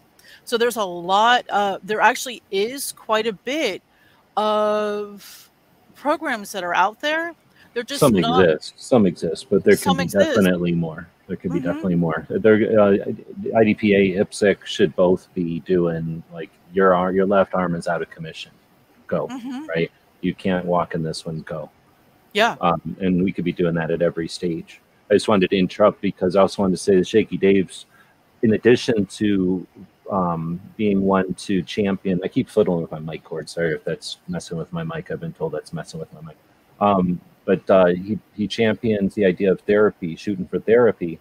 But then mm-hmm. with all this he's got going on in his world, he's also out there being an activist, right? He's out there going to events and representing and getting that message out there by being person, right? Not just us talking about it, but being out there and representing all those others. And that's something that Derek brought up before, but I'm just going to kind of throw it out there just to put a bullet point on it. But shooting is therapy um, for not just physical, but mental. Like a lot of veteran issues, like you mentioned, but you know, mental health and just um, transition from periods of life or whatever. Shooting, individual competition where you can get out. It's like fishing, right? You can go out and it's almost like meditation, except you have a something to focus on. Okay, I got to take this shot. I can do the breathing, and there's a lot, lot to that that often goes unlooked and un, un uh, appreciated, or and then people that want to marginalize us will say, "Oh, you're just fetishizing guns or violence, or you just don't care, or something." When they don't understand the elements to it or the facets to it that are so different to so many people and so valuable to so many people. And I think that's where Jake Wilkerson's program from Walk the Talk America through his Zephyr Wellness comes into play. And that's where Hay, as the professional, can say this is the benefits that we are seeing, not just with the suicide prevention that he heavily focuses on, but the way that the fact that that we all know anybody all of us here who have handled firearms know that when we're handling firearms when we're getting ready to shoot, we are forcing ourselves to push everything out of our mind, no distractions. And that's something uh, for somebody who has never handled a firearm, they don't truly realize the fact that you have to force the distractions, force the issues of the day and everything else out of your mind in order to be able to shoot well even shoot halfway decently. And it's the the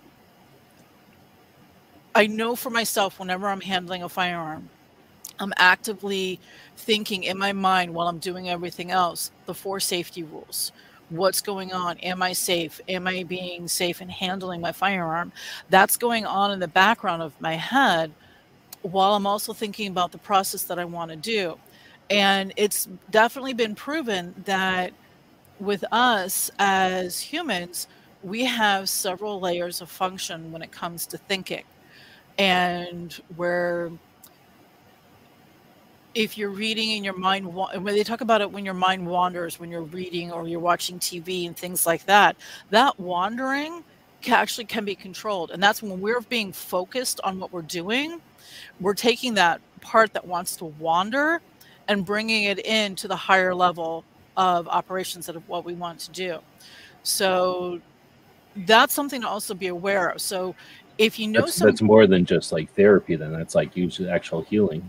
Yes, you actually are forcing your mind to focus on something. So that's the that's one of the reasons a lot of the veterans programs and things like that have come around because they know that the individual has been trained and those safety rules have been drilled so heavily that it helps bring that to the forefront and take over the just the part that wants to be distracted. Anyone who and this is and this is more for the segment of society that may not be um,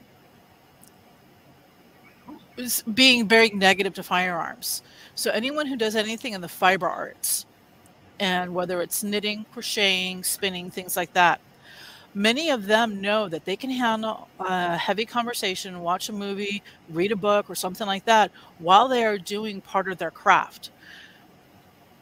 Addressing firearms that same way to where that the safety becomes that knitting, the repetition, repeating the safety rules over, making sure that they know them inside out, upside down, and then you can focus on what you're doing. They realize that you you have forced your mind away from the distraction. How is that good for children and for young adults? It teaches them a way of clearing their mind so that they can address some of the issues that's been going on without distractions because you're not going to have your phone, you're not going to have the internet, you're not going to have tablets. You're going to be focused on a specific thing and you can't be distracted because when you are distracted, that is when an accident happens. And that ties into what Derek does a little bit because and I was and I will say this for anybody who's in Washington state, the next time Derek's program is here in November, come down. It's in Centralia. Yes, I know it's a drive from Seattle and Tacoma. It is worth it. Volunteer. Come see how his program does. Bring the kids. The repetition and how he does this works to reinforce what's being trained at home, clarifies it, and gives the parents and the guardians an additional way to approach the subject of to be safe. And this is also in changing culture. So one of the things that DJ brought up with like celebrities and things like that, and what you brought up also on G-Webs with this, how guns were made evil was through the media that was consumed through television, through radio, through songs, through movies. That is how firearms were made dangerous and things like that um, with it. And so it's that is in order to change that, we have to have positive things, and that's done as you were saying, G Webs, quietly, and then you just build it up from there. So if you see a program that's really good that shows firearms handling in a good manner, mention that, tag a few people online as a way to build up hey this was a really good way a little good movie short or television um, things like that i mean we all talk about how heat shows the realities of a gunfight because it was well done and it was accurate also shows how the criminals were using it but you know what it shows the it shows how the reality of a firearms are using so wait centralia is on fire from Guns and Water. From what is it? Another uh, wildfire that they're on fire? I think I did see something about a fire, but I don't know if that was in California. Yeah, because Centra- now because there's a Centralia, California. There's also Centralia, Washington, and I'm talking about Centralia, Washington. California is burning. That unfortunately does not surprise me. Um, there's lots of areas. So this is Centralia, Washington. No, yeah, it is Centralia, Washington. Um, so, oh, Pennsylvania. Yeesh. Oh, I don't know where that is. Yeah, I'm not sure where that um, for that part yet. So this is Centralia, Washington. I'm on the West Coast. Um, I've got family in Pennsylvania. I got family all across the Eastern Seaboard. Um, no surprise on that. So, but Derek's program is, and I will say this, is one of the best programs that. Um, sorry if the movie is coming in through the sound.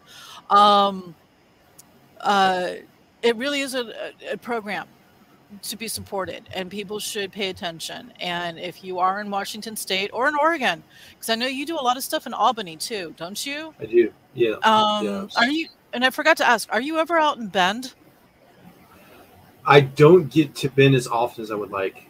Um obviously we have what happened last night i i feel that i need to go over there and plant a flag and offer assistance and offer you know solutions opposed to the same drivel where we need to ban this and restrict that and regulate this and you know what I mean. So there's an individual who lives in Bend that's a friend of ours who helped us with the fight um, uh, in 594 and 1639, uh, the fight against it, who now lives in Oregon, in Bend, Oregon. And so he's the individual that I mentioned to you before. And Yeah, I I've also mentioned him. I mean, I also mentioned it to him, and so the two of you will, uh, for for one, for that, and this is the whole thing. Uh, going back to the whole thing on advocacy and activism, this is the whole thing where people know more than who more than what they realize. With who I've been able to speak with and everything else over the years, I know now because of how situations and lives change. I know an individual now who lives in Bend, who's from Bend, Oregon, and who lives there, and hearing about the sad situation that happened there the other night, um, who's also with Oregon getting ready to fight a massive gun control initiative that's going on. And I've been contacted by several individuals um, who live in Oregon because um, you've asked me also, Derek, about some information on this. And this is the time to bring this up. What's happening in Oregon is significant and it will be brought to Washington and it will be pushed from Oregon into Nevada and then into Arizona.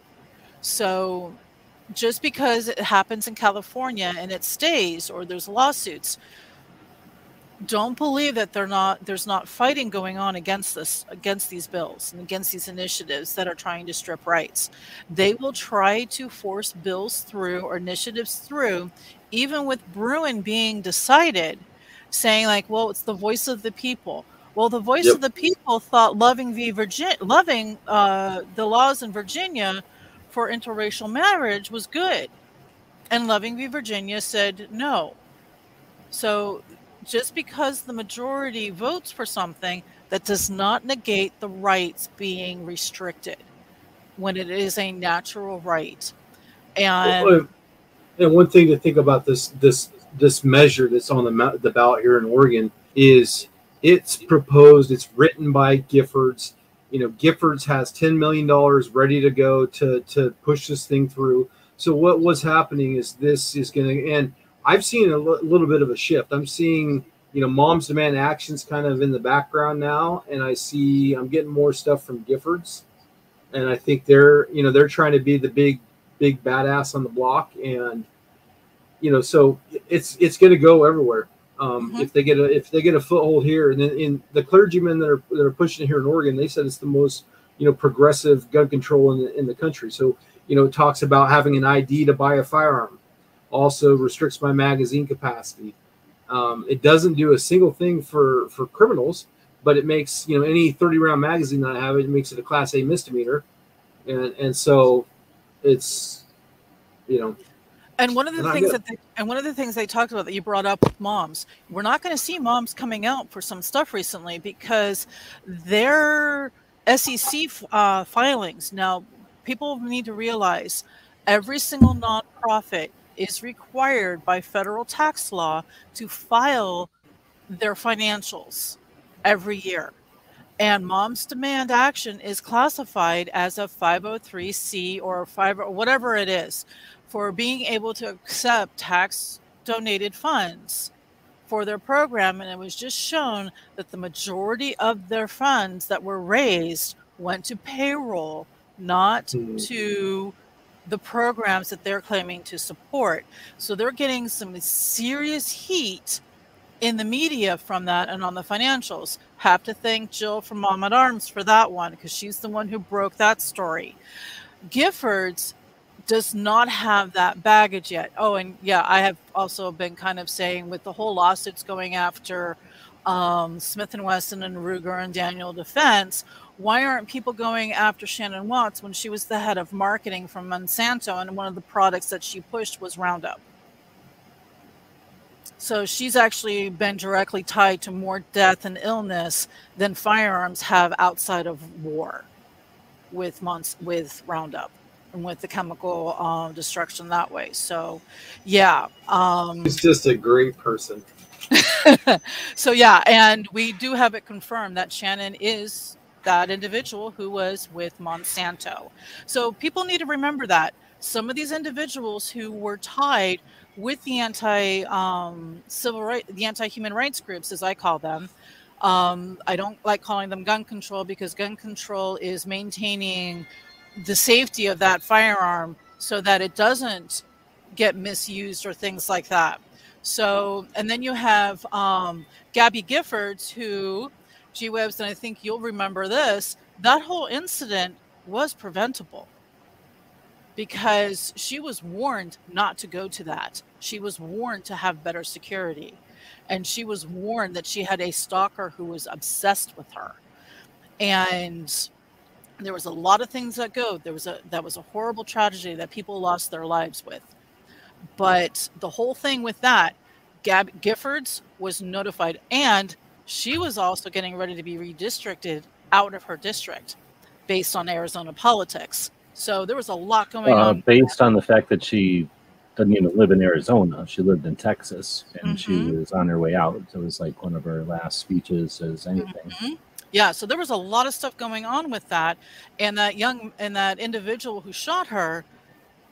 Unfortunately, Arizona does not have good mental health care, and his parents were trying to get him committed for several years and that is a whole other situation and another conversation for another night. No, um, but it's not because that is Tucson. So I live. Yeah, you're not far from there. Yeah, and that we had to deal with the repercussions of it, and we all do because now she's trying to become the new Shan Shan. Shan Shan. Yep. With, uh, round up, like you say, and she's not working like that. They we know that those messages change all the time. The mm-hmm. Giffords Law Centers was originally in 1993 the Legal Community Against Violence, which shifted its name a couple of times uh, before 2016 when it merged with uh, GABI to become the Giffords Law Center to prevent mm-hmm. gun violence. And now it's already changed its name since then. And I don't Such know. Sarah Brady thing to do. Well, I don't think that with 2022, with the resources we have available in the national level organizations that have resources to the tens of millions of dollars, we should have any question about who all these people are. There's not that many players. I mm-hmm. can show you what I, an individual, have come up with as a list of people on our side. Why can't one of our organizations chart what the other side's doing? I'm scared shitless to do it because all they got to do is swat me. You know, nobody's going to swat me for showing up our side but yeah, that side is heinous and mm-hmm. it's all kinds of twisted. But uh, what you're talking about, as far as you know, she created um, a situation where she is now capitalizing and exploiting the situation. Mm-hmm. Right? I'm just gonna leave it like that. And she's become a hero on the other side while doing it with her husband, who's now a senator here, the guy who tried to buy a gun with an out of state license in 2016 at a gun shop well, that was me 360 bucks. Let's not forget that that gun shop owes me 360 bucks. Whenever you look that up, you can you know, go, oh, Mark Kelly tried to buy a gun in Arizona at a Tucson yes. gun. That's the one that owes gun websites 360 bucks. All right. So that being said, they're ignoring the mental health, which is the issue. The, mm-hmm. the, tool could have been a vehicle. The tool could have been a stink bomb. The tool could have been, could have been something that caused a chaos and people hurt each other running away. The yeah. tool is what they're using to to to distract from the actual issue, which is like you said, Arizona has an issue with mental health, and part of that is because we have an international border with a country that has all kinds of ties with I don't know how many people coming across in conditions that are not able to be verified or aware, like that we just don't even know. That's just one level. Since we have to deal with a giant international border, one of the largest in the world, international borders with another country, with a political issue with my uh, illegal and legal immigration across the border, not to mention a massive amount of our food comes from Mexico. Most of the fentanyl comes from Mexico. We forget, forget that. And then we've got cartels. So we have a, a country to the south of us that doesn't allow individuals to protect themselves. So cartels run rampant, own the country, and do what they want. And that bleeds over to our hospitals and whatnot. If our hospitals can't address a hurt leg or a broken arm, how can they address mental health? So yeah. it, it is a big issue, and I don't want to say, well, let's not get into it because that's how they win. And I don't want to. I'm not saying, and I'm not saying not to get into it. I'm saying say, this is definitely by giving us so much to deal with. But, yeah. yeah. So G Webs, you and I both know because I lived in Arizona for a number of years up up in Phoenix, but I know Tucson had some serious issues going on with some of the stuff going on with everything coming in through uh, from Mexico because you are um, 150 miles even closer to the border than Phoenix is. But what I'm saying is that is a conversation. De- that should be a dedicated conversation. Yes, that's all. Yeah. So that's what I'm saying is that should be a dedicated conversation. I'm not saying ignore it or push it off. No, that is a dedicated conversation with what's going on specifically in New Mexico, Southern California, Southern Texas, and in Arizona. A I was just trying to say that. that sorry, Derek. that she shouldn't be able to win by ignoring the mental health aspect mm-hmm. of it, focusing on the property, and then now becoming famous, internationally famous, and famous through time because she's taken the, the baton from Shan Shan. Okay. So, Well, sorry about that. And I, I, I want another thing on your radar. So I set up my Google alerts. I don't know if anybody use Google alerts. Um, and so I get a report every day on, you know, I put in g- kids gun safety, kids firearm safety. Um, I'll get you one second, GGW. Um, and so I'm getting reports, and so they've changed this narrative. So I don't get any pro gun, any any news articles when it comes to safety. Everything's been about be smart. And so this Be Smart program is now to the forefront because they're using Google and all these other magazine articles to, to prop up this organization that it's not safety. Um, their their idea is safety is is having the parents remove the guns from the home.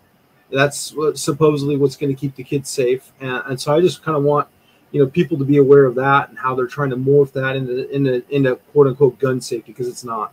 And and when it so my questions so kids safe in california yes we've been to california we go there yearly and so we go there typically it's anderson so it's more northern california it's still the free part of california to an extent it's a you know conservative area you know very very cool place you know kind of rough a little bit it's near Redding but we go there and we spend the weekend down there and we shoot bb guns with the kids you know and so that that might be challenged that new law but I'm to go. I don't, I don't care. I'm, I'm not to ask for permission from a tyrant. You know, I'm just to go and, you know, hopefully that, that law enforcement in that area, they know us well enough when we're, we're down there that hopefully they will choose not to prosecute or fine us, you know, but I'm definitely, and there's actually two S's in that, um, DJ.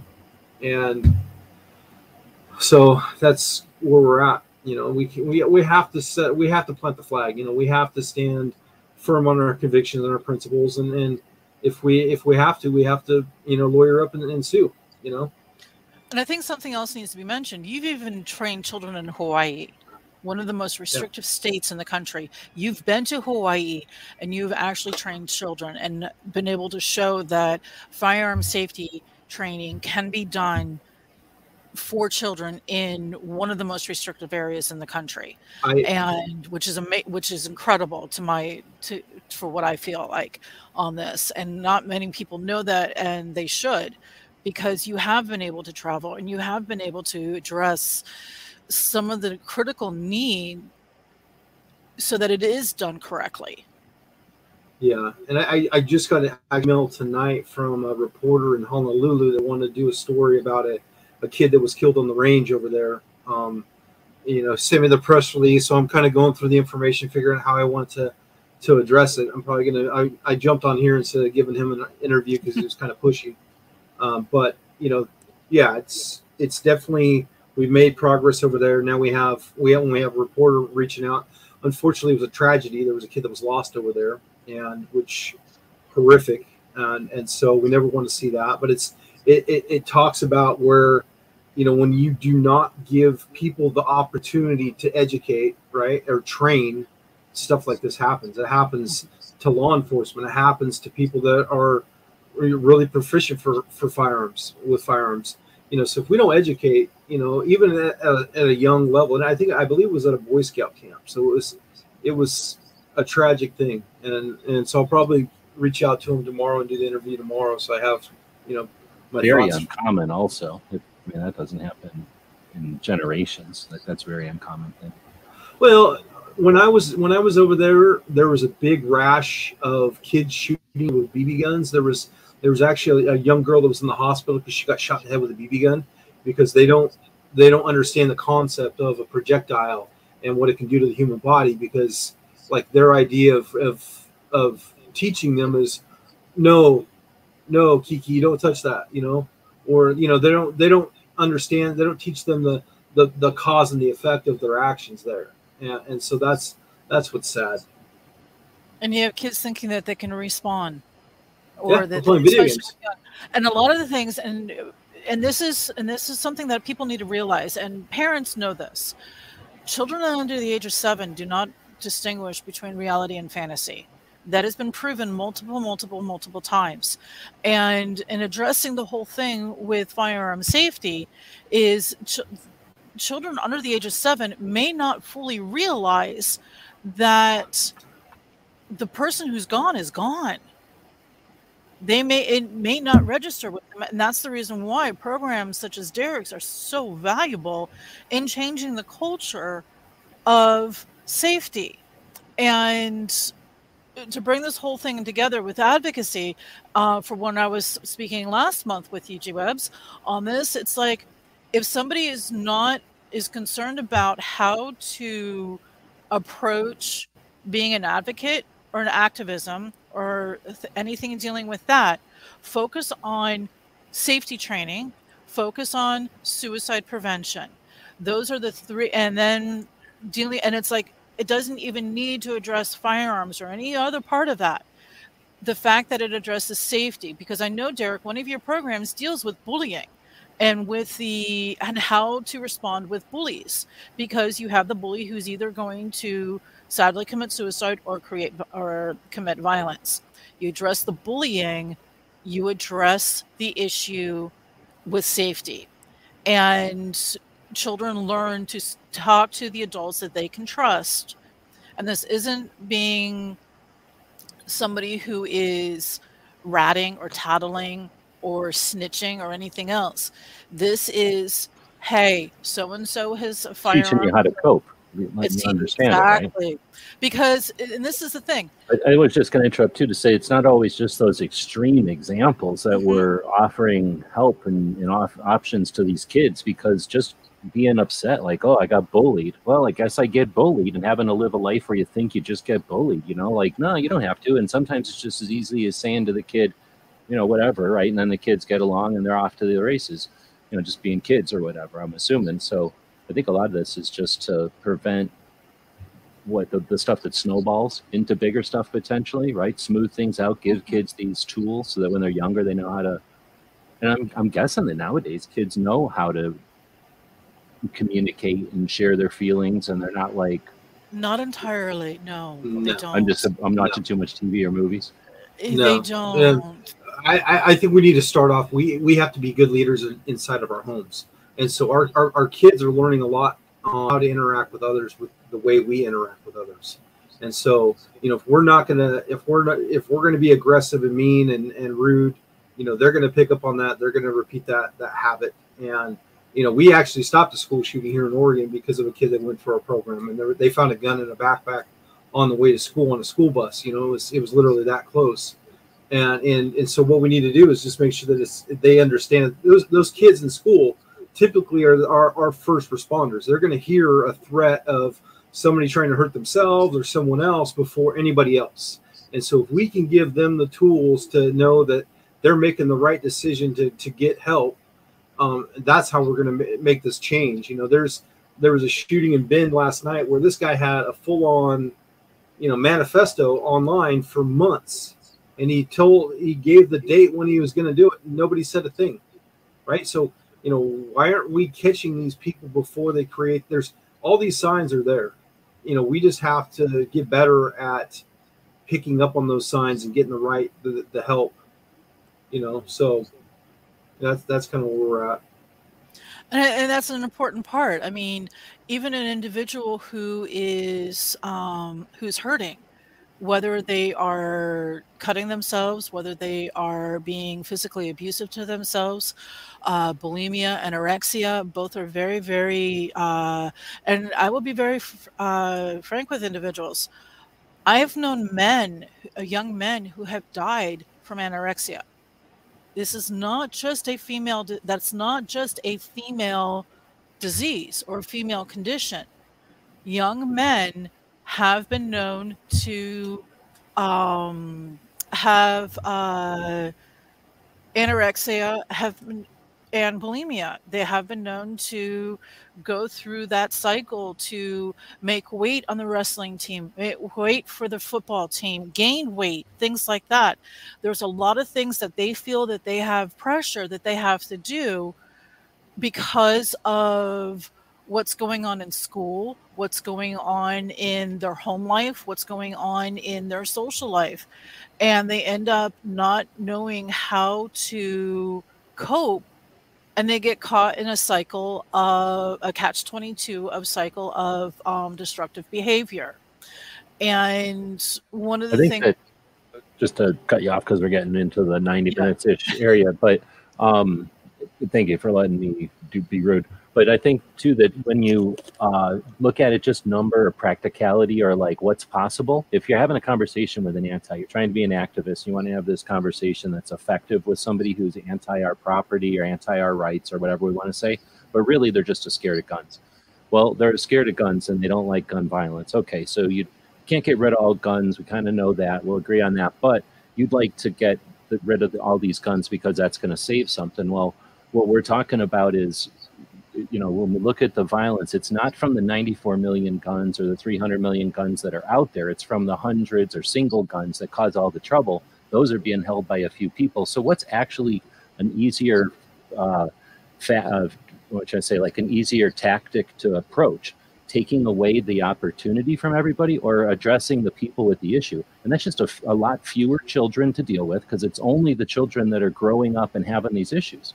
So that's like all this effort that we're going to spend on trying to take away 94 million people's property or challenge 94 million people who've never done anything and have no reason to have done it to do anything when we could take those resources and devote them to our children what we end up with is kids that don't have violence with firearms, but in addition, they don't have violence and they don't have inclination for violence, and we have just better times, right? Negative. Negative. Our kids are being raised by video games. Our kids are killing for points at a young age. They're being desensitized to violence with these video games. So taking away a firearm is well, not necessarily they're they're still gonna they're still gonna create you know if they're gonna have that evil intent because they learned it's a learned behavior, they're still going to figure out a way to do it. You know, they might have to. Well, I'd say creative. that there was always cowboy movies, and there was always radio shows with cowboy action stuff, and there was this like disregard for the human being that was the you know the opposite of the frontierman. Mm-hmm.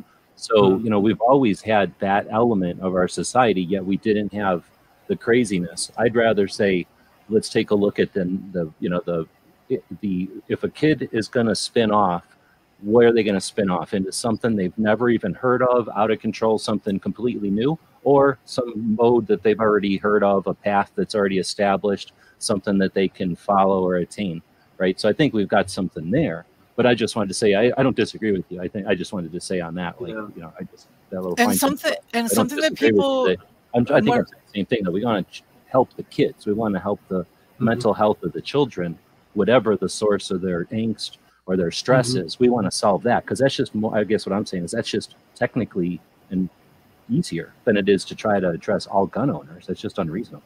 Right, and one of the things that that Sorry people need to know that's a good interruption because you know no, I'll build good. off of that. Um, one of the things that people talk about is um, the whole thing of the mental health. Well, extreme risk protection orders. Well, extreme risk protection orders are not anti 2A. They're anti due process. They're anti 4th, 5th, 6th, 7th, 8th, and 9th Amendment. The Second Amendment only comes in at the end part of this. So don't be distracted by saying ERPOs are, or red flag laws are anti Second Amendment. No, they are anti due process. That's a significant difference. Secondly, extreme risk protection orders do not address the underlying cause of the issue of why that order was done. I'm not talking about the false calls on this. I'm talking about the ones where somebody is actually in a mental health crisis who needs help.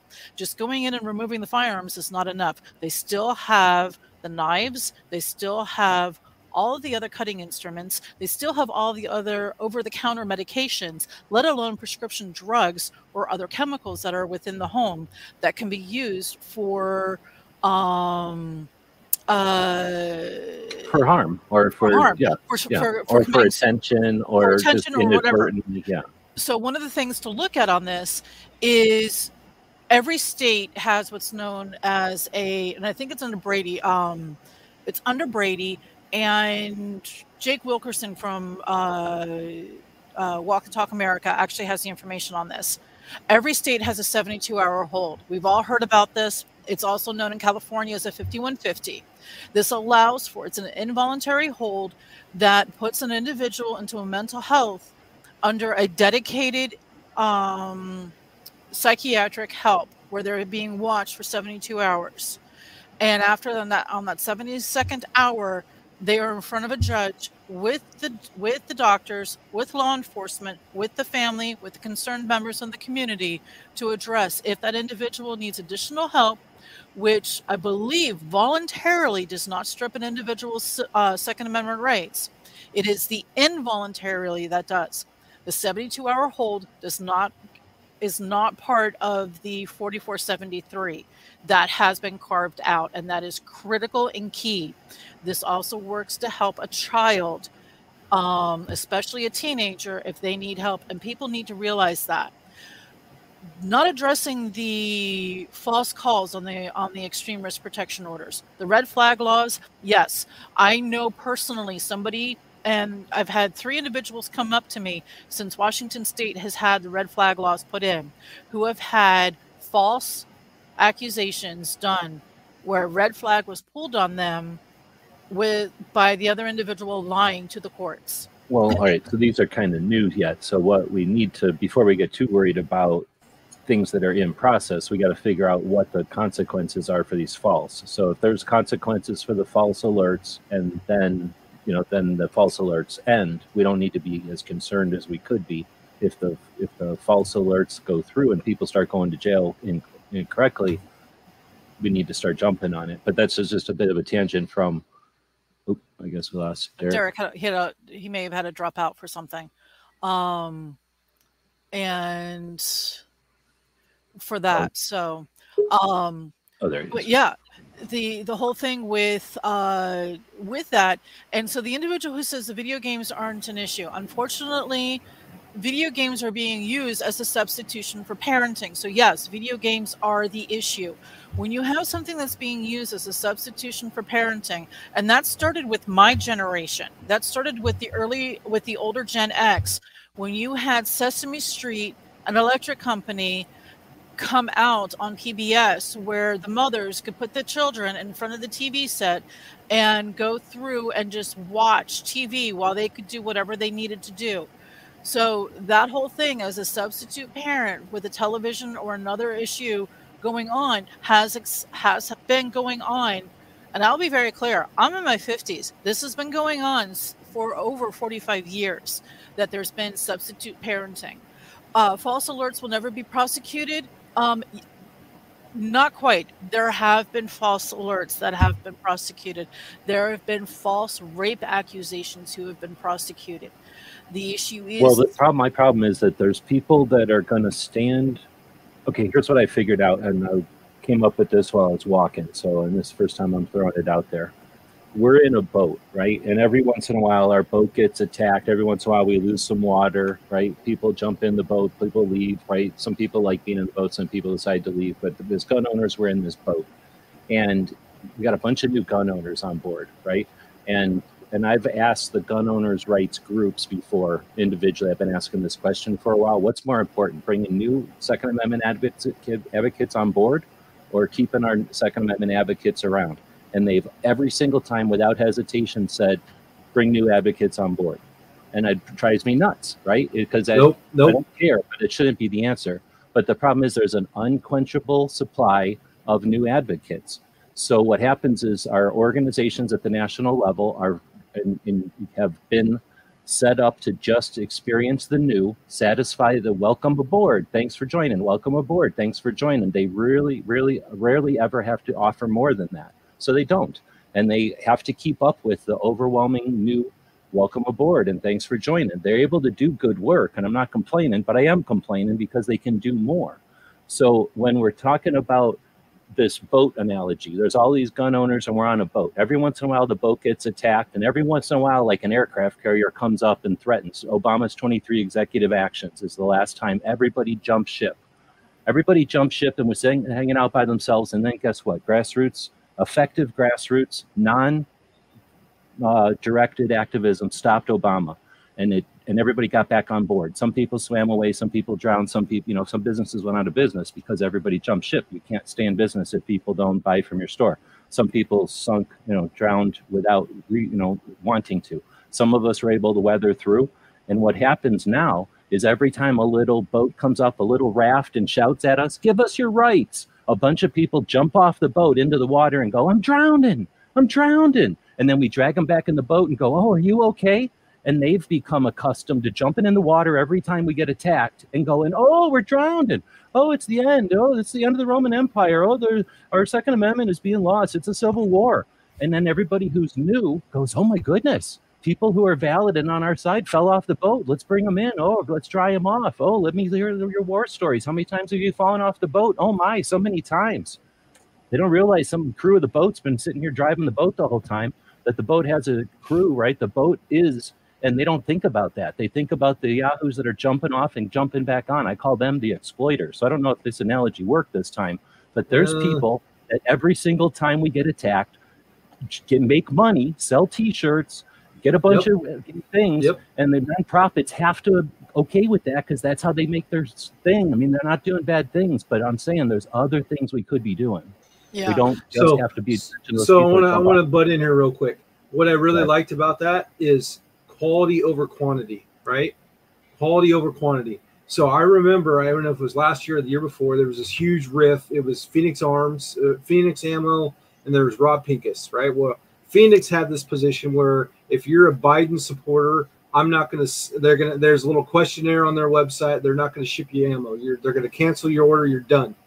And you know, at first I was kind of upset with that, but then I listened to the interview, and I understood from a business standpoint, it's not. It's not good business. You're cutting out half your market.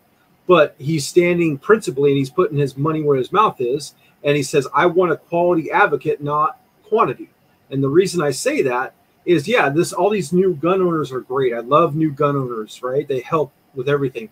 But I also need these gun owners to stand shoulder to shoulder with me to when this bad bill comes through that they're going to call their elected officials even if we don't we don't see eye to eye politically, right? So I need them to make those hard calls to make those emails that are going to help support my 2A rights as well as well as theirs. And so that's what I really liked about its quality, and that that kind of changed my perspective. Well, I'm not going to buy ammunition from Phoenix because I shouldn't have to check a box on who I voted for to, to spend my money. So that's my position with him. Uh, but I, I like the way that he was principled about it, and I, I think it does make a lot of sense. We do need more, you know, quality over quantity. And that, and so to, to, that partially what you two of you have been saying is what G, what, what Guns and Barbecue said is like, what happens when all of the current and old die and you haven't brought in Absolutely. new? This is where mentorship comes into play and this is where the old need to be need to be available and willing to help with those who want to learn. There's a lot to learn when it comes to advocacy and there's a lot to learn when it comes to activism. Just like there is a, an incredible amount to learn when it comes to what firearm is really the best firearm for an individual. It comes down to personal choice and how it fits for that individual. A As revolver many... for everyone. Oh, bless your heart, sweetie. I love you so much, but oh, oh, so sweet summer child. Um, I know you are, thankfully. Um, but it goes with that. It's like, how do we address this? Well, you address this by being available for anybody who asks questions. Um, individuals, you never know who is going who you interact with at any given point when you're wearing a pro 2a t-shirt that isn't in your face or something like some of the subtle ones like um the pew pew shirts from Colion Noir um were also and things like that. I also had one that said um uh women's liberation and it was very plain simple type uh plain and simple type but it had a i think my husband said it was a beretta and it shot through and it shattered the symbol of a female on that. Just and this was just for liberating the for women's liberation from what we had before. I would wear that shirt in seattle out to dinner. And the comments that i would get were extremely interesting and same with the responses those from the marginalized communities were very for the shirt. Those who are who I could peg as being a supporter of any of the gun control bills, that I could identify them from 50 feet away, were, were found that shirt repulsive. But it opened up conversations. And then there was another one with girls with guns. They had a very simple, very elegant shirt that was very classic, not too over the top and like massively all uh, graphic all over the shirt, but it was very, very clean line on that. Also opened up conversations. How people have those conversations when they see your t-shirt or they see something like that and i don't mean the gadsden flag i don't mean there's a shirt that oh, no that's that's changed now i mean i follow on instagram i do a thing on sundays to try to share mm-hmm. the people i follow on instagram but there are i mean i can there's think of six or eight girls companies. that i follow because mm-hmm. they're advocates but then they you know touch or are adjacent to the girl culture out there the girl mm-hmm. gun culture i guess you know y'all are worried about what holsters and then what instructors. I mean, there's a whole slew of things that are girl version or whatever. Yeah. And uh, I don't follow necessarily all of it, but I'm interested in the instructors and uh, in the industry that's developing in firearms because I've been mm-hmm. paying attention to that kind of stuff. But uh, but the idea of um, the shirts that are kind of sassy or cute or you know like whatever the feelings are of the group or of the girl or of her whatever you know like the season that stuff is is i think someone could if someone's looking for something to do to add to the community someone could do a massive research a deep dive the kids say into the evolution of girls gun shirts. Because they started out being just the guy shirts too small for you know so the boots would show. And then now they're like i say like there's whole industries massive industry well i say massive but a massive number of small businesses that are supplying girls with their own gun culture merch or whatever yeah. you call it, like fashion, even right. Mm-hmm. And there's been the leggings, all the stretchy pants or whatever with holsters. they actually have they actually have um, belt loops. So there's three that I'm aware of, and one is um, Valkyrie or Van, Van Dyke um, Van Dyke, Valkyrie. The other one is Dene Adams, and the third one is oh, I can't remember for Amy, and I can't remember her. Alexa, I feel like now I need yes, to add Alexa. a page to Minuteman. Alexa, I'll be adding a page to Minuteman for this. Yep. Those are with with the way that those shirts are and everything else are are just massive. They actually have shirts that work in the sense that clothing that actually works for women, designed by women. There's another individual Just who hide the guns too. So it's like, yes, this is yeah. you know got my attitude or whatever, my thing. So I'm hanging out with my girlfriends, or like you say, I'm going out to advocate, or I'm just going out on the town, and I want to be you know in this fashion. But yeah, then for whatever mode of carrying I'm doing. So and then there's there's a couple other ones too. Um, so DJ, I'll have to get those company names completely for you in a little bit. This is one that is cute. I've actually seen this one, and this one is step on snake, step on snake, and find out. Um, and this particular one for this version was done as very cutesy. It is actually also done um, on a onesie. So can you imagine going to a baby shower and bringing in a gift? For the mom and for the father uh, something that's cute, and that's a cute little snake. He's adorable looking on that, but that's also how you change the culture. Like, oh my god, I can't believe you're going. You gave you gave my child something that has um, gun related or anything else on it. I can tell you at three o'clock in the morning when that child has spat up or um, had an explosive diaper, uh, when it comes in, if that happens to be the clean piece of clothing that comes that's there, they're going to put it on, and that child's going to be wearing it.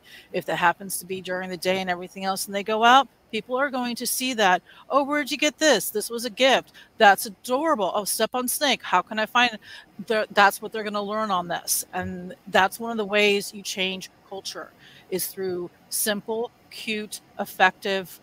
Um, well, it's the way it's changed, and it ha- is changing. That's all mm-hmm. I like to add. Is that yeah. that isn't new. This isn't something that should happen. This is happening. So it I know I, I always say that I caveat stuff with that. A lot of the com- a lot yeah. of the stuff that's out there is focused on what we should, and people aren't paying attention to what we have already. So we're talking mm-hmm. about existing stuff right now.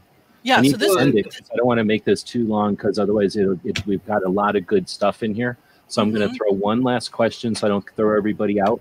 We'll do one last question and give everybody a chance to say it or answer it how they want. And then we'll give everybody a chance to uh, plug whatever they might have to plug out there. And thanks everybody who's showing up live. Feel free to answer this one yourself. It's pretty much the question I asked earlier and then said I'd ask it and then I never did. So I'm just going to rephrase it and ask it again, throw it up here, and then highlight it. Um, paraphrasing what I put up there before. Is there a path to renormalize basic firearms awareness and education in the schools in 2022? Yes. Yes. School districts. Open-ended. School districts.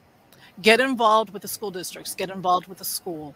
Even if you do not have a child, your and you rent or own property. Even if you rent, you pay property taxes via your rental payment to your landlord uh, through that part of it. Get involved with the school district. That is going to be the smallest political issue or avid thing where you can be in there. Know what they're teaching the kids in the schools. Are they teaching the kids how to read, how to write, how to understand? Are they teaching the children how to read cursive and script so that they can actually read the Constitution for themselves? Um, but that's one of the ways. Uh, get involved with the school districts. Get involved, and if it's a private school, get involved with the private schools. Bring this up. You want to bring inclusive, safety, anti-bullying education to prevent suicide and aggressive action to the schools. How do you do that? Firearm safety education. Programs such as Derek's, programs such as Walk the Talk America. How do you do this? Children need to know that there are ways that and programs that are out there that can help them learn how to deal with the stress. Are you saying kids need to know like kids can request it or demand it, or are you saying like no? The parents have to be involved. Okay. Older children, older kids from the age of 13 before they graduated from high school. Once you're in high school, you have a little bit more ability to push for programs through school uh, through school programs and things like that. Uh, school clubs all of that stuff. Yes, you can push that. High school students have a little bit more leeway, especially in your junior and senior year. Um, but the young, anything younger than a sophomore in high school, all the way through kindergarten, that is the parents, that is the legal guardians. Get involved with the kids, get involved with the schools, get involved with what's being taught. And by getting involved in the school districts, that is how you can get actual safety training, anti bullying, suicide prevention, anti aggressive programs brought in to prevent school shootings, to prevent suicide, to prevent abusive behavior. That's my thought. Right on. How about DJ? Then I'll let Derek answer that one last. Uh, yes, I think by increasing community participation. Um, I think that civic organizations, and since we're going to pass to Derek next, maybe he could talk about uh, work with the Kiwanis Club.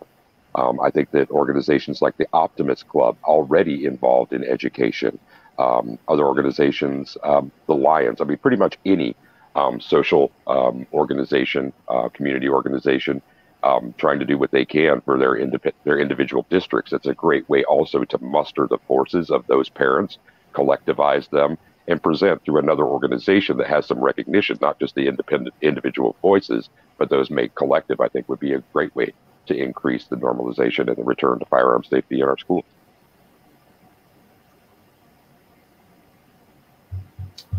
So I'm up. I'm up. Uh, so I, th- I think it's very doable. So, you know, back in 2019, I actually wrote a Senate bill that was we got a public hearing that year, and so what would authorized our program for all first graders in the state of Oregon, and so we're talking Hawaii, you know, Missouri, uh, Nebraska. We're we're trying to help get it started there, but we can do it from a legislative standpoint as well, and that's that's the one thing that I would encourage for our, our advocates and our activists here. If you're an expert in something, write a bill, write write a piece of legislation that's meaningful that can help us because it will put them on the, the defensive. It'll make them spend the money, you know, and it'll it'll highlight the the holes in their game, and that's what we did when I I wrote Senate Bill um, 801. You know, we got a public hearing. Once we have everybody's under oath, we're in front of the education committee, and we were able to to pick pick apart the other side under oath and totally make them look foolish. And that was, I mean, we didn't get through to the next next hurdle, but we learned a lot from the process. We also got everything on video and we exposed them. And so now when I go back now, I'm, I'm going to try again this year. Is I already know where they're going to go with the argument. They're going to they're going to they're going to talk about some failed Rutgers study from 2017, and I'm already going to have all the information that's going to tell me that. And and so I'm I'm already going to know where they're going to be. So I'm going to go a different direction and and and hopefully make something happen. But that's what I that's what I try to like impress upon all of us as advocates is you know we can do our part by by putting pen to paper and, and making something simple and concise you know we could disband you know gun free zones in our states you know if we do it properly you know we can there's there's little there's little victories that we can do um, to, that are going to add up to a big huge victory at the end of the day if, if we just start somewhere. Don't discount your voice, even though within Washington we had a major setback with the assault weapons, with the no assault with the magazine capacity ban, but we gained valuable information in that process, and also in the way of how to mobilize gun firearm and owners across the state. We had technically one out of 500 Washington residents respond to the magazine capacity bill confirmed against the bill. And that type of data is critical in fighting lies. Um, there's other ways of dealing with it where you have individuals who do massive research, and we were able to counter lies by the state legislatures during the committee hearing and address it because there's individuals um, as an example for this, what Derek was talking about and being able to address stuff, the Washington Civil Rights Association, which is a program um, put on by uh, Dan Mitchell, who owns Sporting Systems, who is an, anybody in Washington and in Northern Oregon is aware of this man. He's done amazing work in defense of the Second Amendment rights here in Washington. And so he has this set up. We have a Discord channel that is set up so that people can learn about the bills that are coming up, how to be an advocate. And these are individuals from across the political spectrum here in Washington. So during the hearing, people are watching what's going on. There also happen to be, because of they're at work or school or something like that, they're able to have Discord up um, which is also again, and this is so parents are aware. Discord is primarily set up for gaming, for computer, uh, for computer games, so that people can communicate outside of the game chat programs within, like, say, um, uh, League of Legends and things like that. Uh, some of the fighting games, uh, uh, GTA, uh, Grand Theft Auto, and things like that. This is a way of setting up raids. This is a way of setting up chats. You can actually send photos, video, everything. So if your 13 year old wants to be on this, parental controls, make sure about that. So sorry for the tangent on that. But we have individuals who are monitoring this. They could see what was going on at the same time that we were, of those of us who were testifying and give us the information to counter the lies being done by Senator Marko Liias and Senator Patty Kuderer during the committee hearing itself. So we have individuals who are impaneled. We were able to speak against it. Do not discount your ability to help. People have the ability, if you are good at researching and finding out information, that is needed hands down, that we had, stuff is we, we, had something very similar in Texas when they were doing their constitutional carry um, mm-hmm. testimonials. Uh, Clover Tech had a room just like this when he was in here earlier. I'm not in here, but chatting out with chat earlier mm-hmm. in a StreamYard room just like this, and it was the same effect. It gave people a, a, a method, understanding and using technology to be more effective as testimony as people who were offering testimony over the 10 hour session. Mm-hmm. So, yeah, so I think to summarize that, learning and using technology to be a more effective advocate is something in 2022 that isn't very difficult. And if you don't want to do it yourself, then support someone who's interested, able, and on the job. So with that in mind, I was asking if they've got a, a Patreon over at KidSafe. So Derek is joining us here on the chat today, and uh, he's the founder of KidSafe in 2016, 18? What year? Yeah, we've been a nonprofit since 2016. 16. And Yeah. uh, they've got a Patreon. If you're not familiar, Patreon is a way to subscribe to projects. There's all kinds of things artists, writers, uh, people on YouTube or whatever. This is an organization. If I found the right one, you've got a Patreon. So I'm going to become the second Patreon. You just click on it, and then it'll offer you uh, different tiers. Uh, in other words, different ways that you can uh, choose to pay. Uh, in this case, you only have one set up, I guess, one tier for five bucks. So for what it costs a coffee, a cup of coffee, a gallon of gas ish, you know, like five bucks. So I'll click on the stuff and finish. It's that simple. I mean, I could click on my PayPal or whatever, and then I subscribe, and now it'll be connected to my PayPal. And each month, on the first or something, it's going to grab five dollars and shove it over into their PayPal. And think about that in the world that we live in today. 100 people do that, and that's 500 bucks a month. If a thousand people, I should say, when a thousand people do that, now that's five grand a month. How hard is it to get a thousand people? Go check out anything on YouTube and see how many views it has. Uh, go check out, you know, a, a Substack thing and check out how long it takes to get to a thousand. It's not un, uh, it- it's definitely a doable thing, and that's I. I'm a big fan of Patreon for now. Patreon does work to accomplish this. It allows people to uh, invest to in to be venture capitalists in things that you value. In this case, Second Amendment infrastructure, and uh, so yeah, I'm going to encourage people to check out the Kid Safe Patreon. I'm going to encourage you to take twenty dollars a month, go over there and drop some amount on Kid Safe, drop some amount on us. We have a Patreon over there. There's a scroll at the bottom of the screen, and it thanks the Patreons that allow us to put effort into projects like this.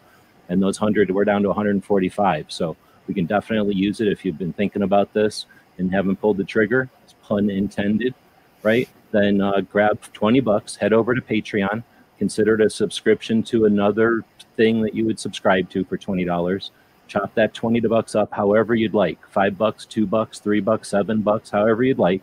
Drop a couple on us drop a couple on kid safe. Find other valid stuff that you find interesting or valuable. Uh, you're going to find people out there that create uh, that build and that have done some amazing stuff. And put that $20 into patreon for the next five months. You're going to spend $100 that way and come back after you've done that and let me know if that $100 was invested well and if you value what you got out of that hundred dollars and what was created. Again, if we have a thousand people throwing twenty dollars a month, we change the Second Amendment. Seriously, Tony Simon with five thousand dollars a month would be in a different position than he is right now. Anybody who we've mentioned tonight with five thousand dollars, I don't have five thousand dollars a month. I, I can't. I haven't made five thousand dollars a month since I worked at AOL. Like I have no idea what that's like. So having being we in 2022 we have the ability to fund all the projects that are already being done. So i'm here to encourage you to value your voice and be a participant. Just like we kind of wrapped up here being part of the game as a constituent as a citizen as a voter and as a person who writes bills and offers them to the system that represents us you can do all that or you can support the people that are already doing it. And it's not that difficult to throw two five ten bucks at people. It's basically a cup of coffee. Some people buy us a blt some people buy us some chocolate chip pancakes. I've recently added the chocolate level for people that want to jump up there and say like happy birthday or something at us and uh, help make up for the people that uh, probably have to jump off for money reasons. I can't I can't imagine a bunch of people that have supported me for a while said, you know what, I don't think he's doing what I like, and I don't like the two A. More than likely, if somebody had to cut off two dollars a month to our projects, it's because they're going through some time. So I don't have any hard will. I mean, people have given us the ability to do what we do, but uh, yeah, throw some some scratch over into the industry, into the excuse me, not the industry. The industry has a lot of money, but throw some scratch into the advocates that are out there that have a Patreon and let me know what you think. And I'll I'll quit uh, the sales pitch here, but I don't think it's a sales pitch. I'm hoping that No, it's, it's not uh, a sales. It's not a a sales pitch. motivation to invest in our future. It's not a sales pitch. And Derek and G Webs, have you also considered sus- Subscribe Star? because Yeah, I have the Subscribe Star also. Problem is, nobody used Subscribe Star. A bunch of people say, "Oh, I don't like Patreon. Use Subscribe Star," and then they I don't use subscribe Subscribe Subscribe Star. so I will find you on Subscribe Okay. Star. So post I a used to have one, Star. and then that person left. Okay, find uh, and this is the thing too, Derek. Um, f- I'll get on that out. Subscribe Star. Also, um, uh, it is there are some other ones. There's some interesting ones, and of course, with 87,000 new IRS agents, it's going to be fun going forward. Yes. So that's why I'm ideally I like to use one, not because I'd like. I mean, I'm all about exploring the options available to us with in 2022 on the internet, but realistically, the people that need to get to that could accomplish this. I could list. We all know them. We've all met them. They're all going to be a GRPC or a Show or both, right? We know who they are, and those people with a thousand dollar with a thousand people supporting them would be done. So, as much as I like the idea of broadening our basket so that we have more than one basket to put eggs in, what we really need is Midway to stop doing what they do and Brownells to stop doing what they do and Mhm. instead to do what they could do, not what they should do or have to, but what they could do, and that's provide a, a what equivalent uh, the equivalent of a Patreon for Second Amendment, and not for the the the people that make money off of every time they're stressed in this situation, but the people that are solving that, and the people that are going to create a, such a larger industry than they can even imagine that they'll just be harvesting money in the future. But it isn't by entertaining or shock and amazement or laughing at stuff or causing rifts is what we got now, and that's what those two industry leaders support.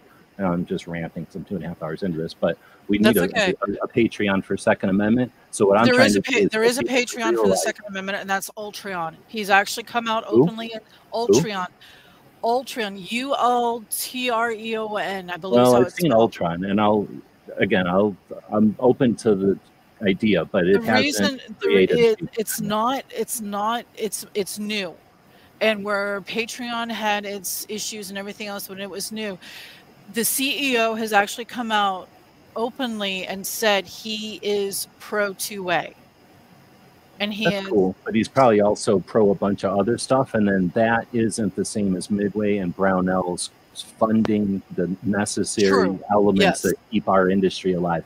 So I'm Yeah. all about free speech. We've got a couple of platforms that are like, we're free speech and guns too. Awesome, really cool. Like some of us really enjoy that. The rest of us need funding so that we can finish this. yeah So- no i agree I, and that part and that aspect of it you are correct on it and it is something that needs to be clear it does need to be something I- very I-. And that could If it- just, that's something that really for capos and they should just do it because there's money to be made there. And right now, a bunch of people are making it because we're deciding should we use Patreon? Should we use Subscribe Star? Should we use one of the others, like you're saying, Ultron? Mhm. So those are the three that I'm aware. Yeah, those are the three that I'm aware of, and where Subscribe Star isn't as bad as Patreon, because Patreon has kicked off 2A and they have kicked No, off. they haven't, though. I'll stop that one right there. The people that they've stopped off are those people that jump off the boat that I was talking about earlier. The people that use weird uh, marketing things 10 times over, do kinds of uh, stuff that's skeptical on whether or not it's uh, giveaways or uh, oh like yeah, yeah. Where it's So yeah, when people don't read the rules, they get kicked off, yeah, and then they can't get back on because they never read the rules. Instead of saying, "Hey, everybody, here's a lesson. Let's move on," they go, "They're against us. Follow me over here." That happens over and over and over.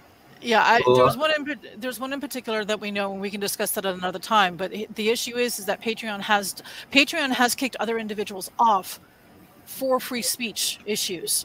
Um, So that that is an issue. I'm not saying they're perfect. I'm just Yeah, saying no, they aren't- they aren't perfect. Patreon and 2A. We can Yeah. fund 2A. Yes, And I'm glad that Yeah. we got a valid another entity over there uh, with with uh, KidSafe. But I'm not saying it's our I Thank mean, you. Patreon is a nice, uh, what they call handhold while we're climbing. But yeah. Mm-hmm. Yeah. it's a handhold. Like I say, Yeah. we need a rest. We need a shelf or something where we can put up one of them cool tents that they live on when they're hanging out on the cliff. And uh, that would be, you know, the industry providing that. It doesn't have to be Brownells. I don't want to shame Brownells just because no, they don't. Brownells Let's talk does a about lot. Gunbroker, who created their own infrastructure online, who's Yeah. changed literally the game. Somebody like that, or And Guns, Armslist Guns USA. Armslist, yeah, one of those could come in. They know the tech and they know the humans involved. Like they literally know most of us. So yeah, we've got plenty of potential out here. They just the- need to know that the they need one- to do it. the one issue, and this is uh, coming from somebody who does work in tech, is going to be the processors. There's only three.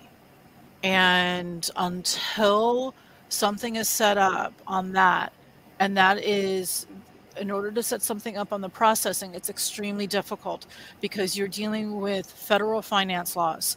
The only one that I know for the that's actually going head to head up against PayPal, up against um, uh, some of the stuff like that is Dan Bongino's group.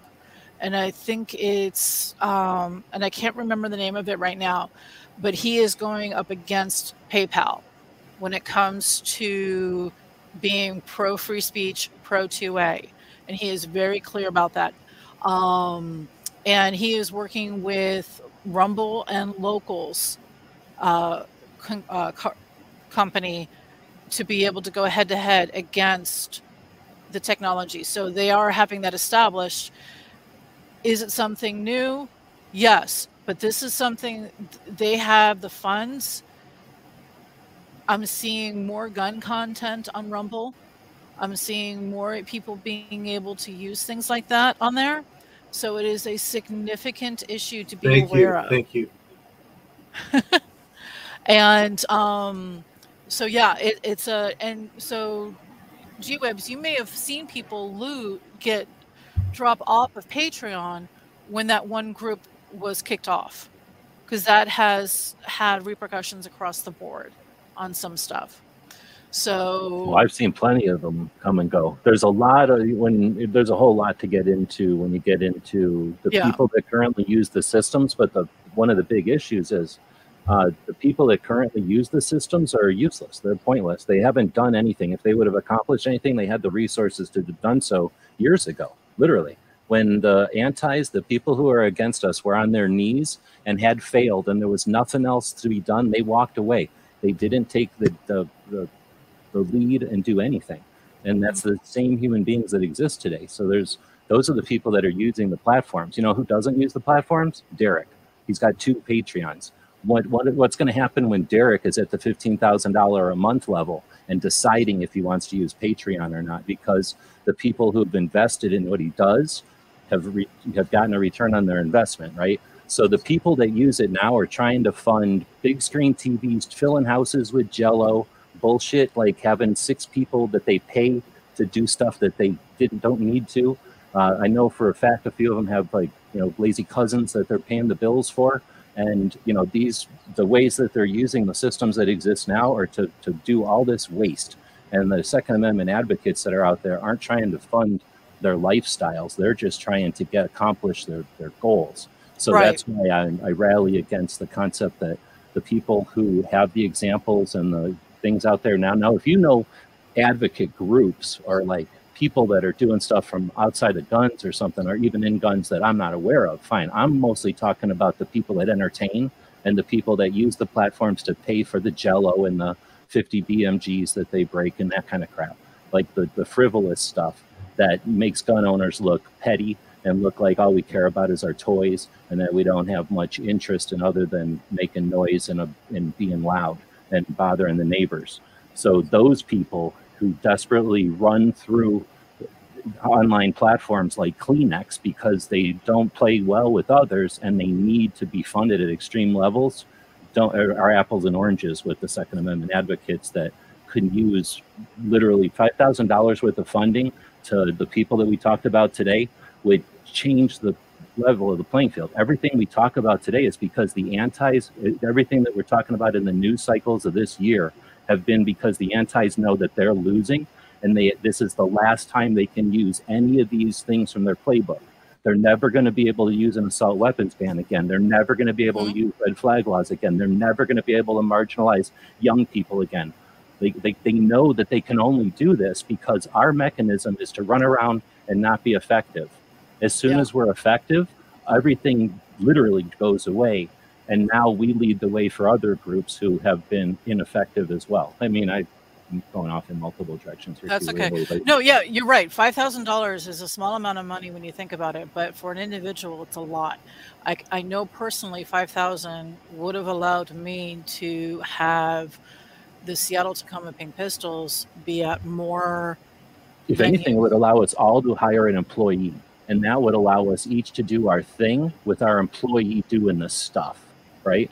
That's we only have every single thing that we've accomplished is with an activist who's part time, an activist who's doing it in their garage on their spare time with their own money on their own vacations from work and sacrificing their lives and time with their families. Imagine if our Second Amendment advocates were as well off as our entertainers. And I'm not talking about movie entertainers. I'm talking about the people in the my realm who have gone from nothing to millionaires based off of shooting jello pools or whatever, making gun owners seem like yahoos.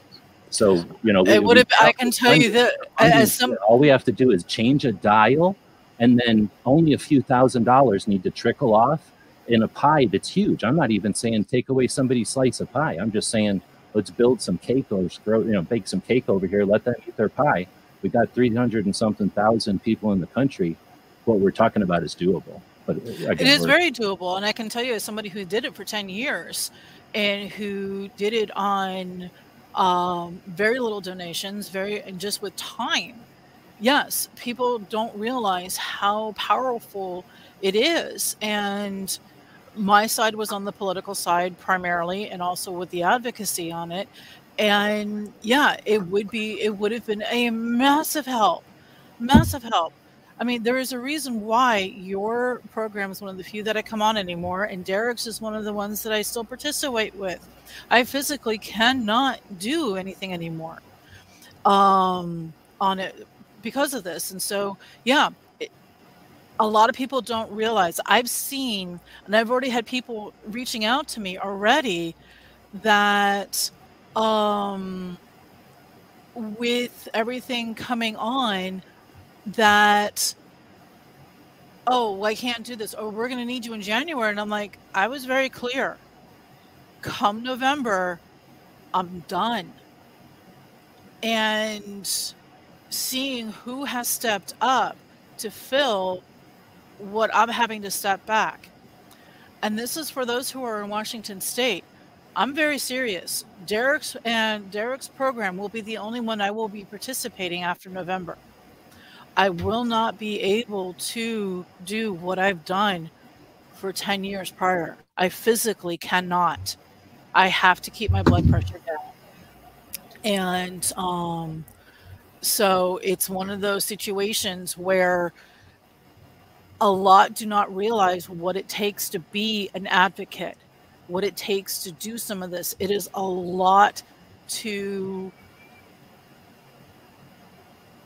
it takes a lot of time and time is the most valuable resource money having the money and the ability to do that to be able to buy programs to be able to buy um, to be able to provide uh, printed materials i'm grateful for the fact that derek has been able to give me flyers and everything that i hand out at halloween to every single child who comes to my home.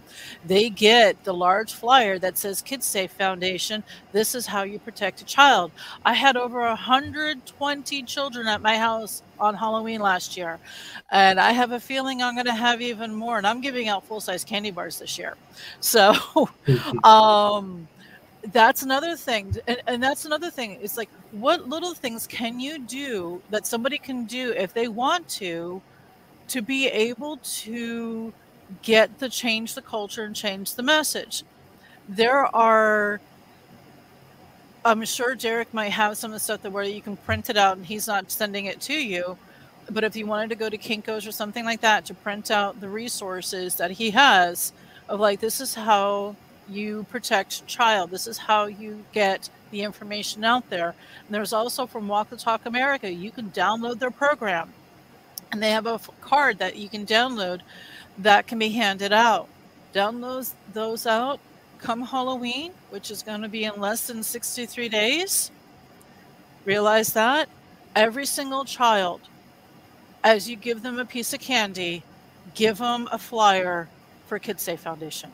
Well, you could one because it's you know who wants a flyer on Halloween, right? But you could take something and chop it up so that it's a little square folded right? Mm-hmm. I'm thinking of should think of I don't know if you anybody knows about this, I'll maybe DJ's got a picture or something. I'm sure I got a picture somewhere. But anyway, Cheryl Todd at her store, AZ Firearms, uh, when it was open, they'd have this little basket by the door, and it was full of squirt guns that had AZ Firearms on them, and they were a little squirt gun, and it had a little thing tied to it that had uh, the four rules of firearm safety, and it was just a little card, and I think it might even had some branding on it, and uh, uh, anyway, so that was about this a little bit bigger than a, do- a silver dollar, right? Just a little piece Mhm. of card folded.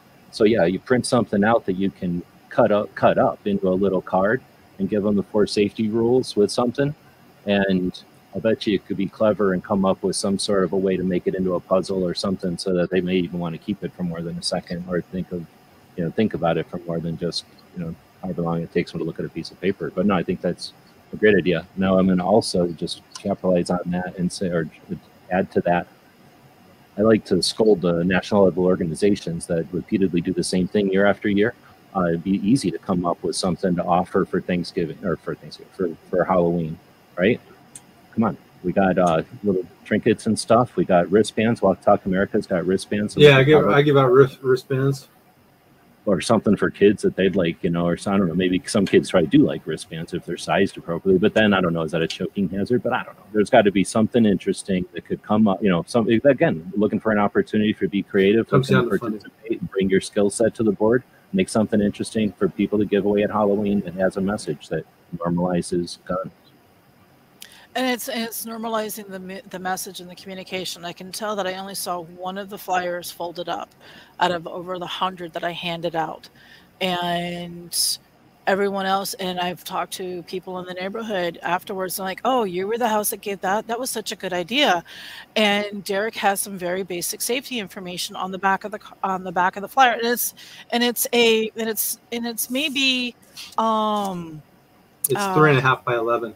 Yeah, so it's not a it's not a big flyer. It's something that's easy just to slide in to the pillowcase or the big candy gathering uh, unit that the, that the kids have.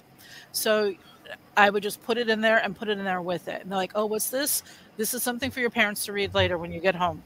And to the teenagers, it's like, "Yeah, this is something you might be interested just for some other information." Um, so that's that's one of the great ways of changing culture giving information out and making it common for people to see that information, even if it's just Halloween. So this will be the th- third year in a row that I will be giving out information on Walk the Talk America, Kids Safe Foundation, and um, suicide prevention. Um, because Washington State has its own program through Forefront Suicide Prevention. I will have all through Safer Homes, and I have all of that in there. Um, I don't give it to the very, very young kids. I will hand it to the parents for the Kids Safe Foundation. But for anybody who is uh, seven years old or older, they get it into their bag. And oh, what is this? Oh, this is just something for later.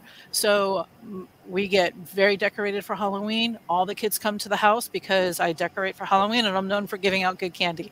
So um, we have that. And uh, last year we had the Big Ten because that's when we got married. And so the whole thing was is that you just this is how you approach it. So if you were listening to this program at this late hour and everything else, and you're thinking, what can I do as an individual? What do I like to do outside of firearms that's interesting to me that I can bring a message of safety?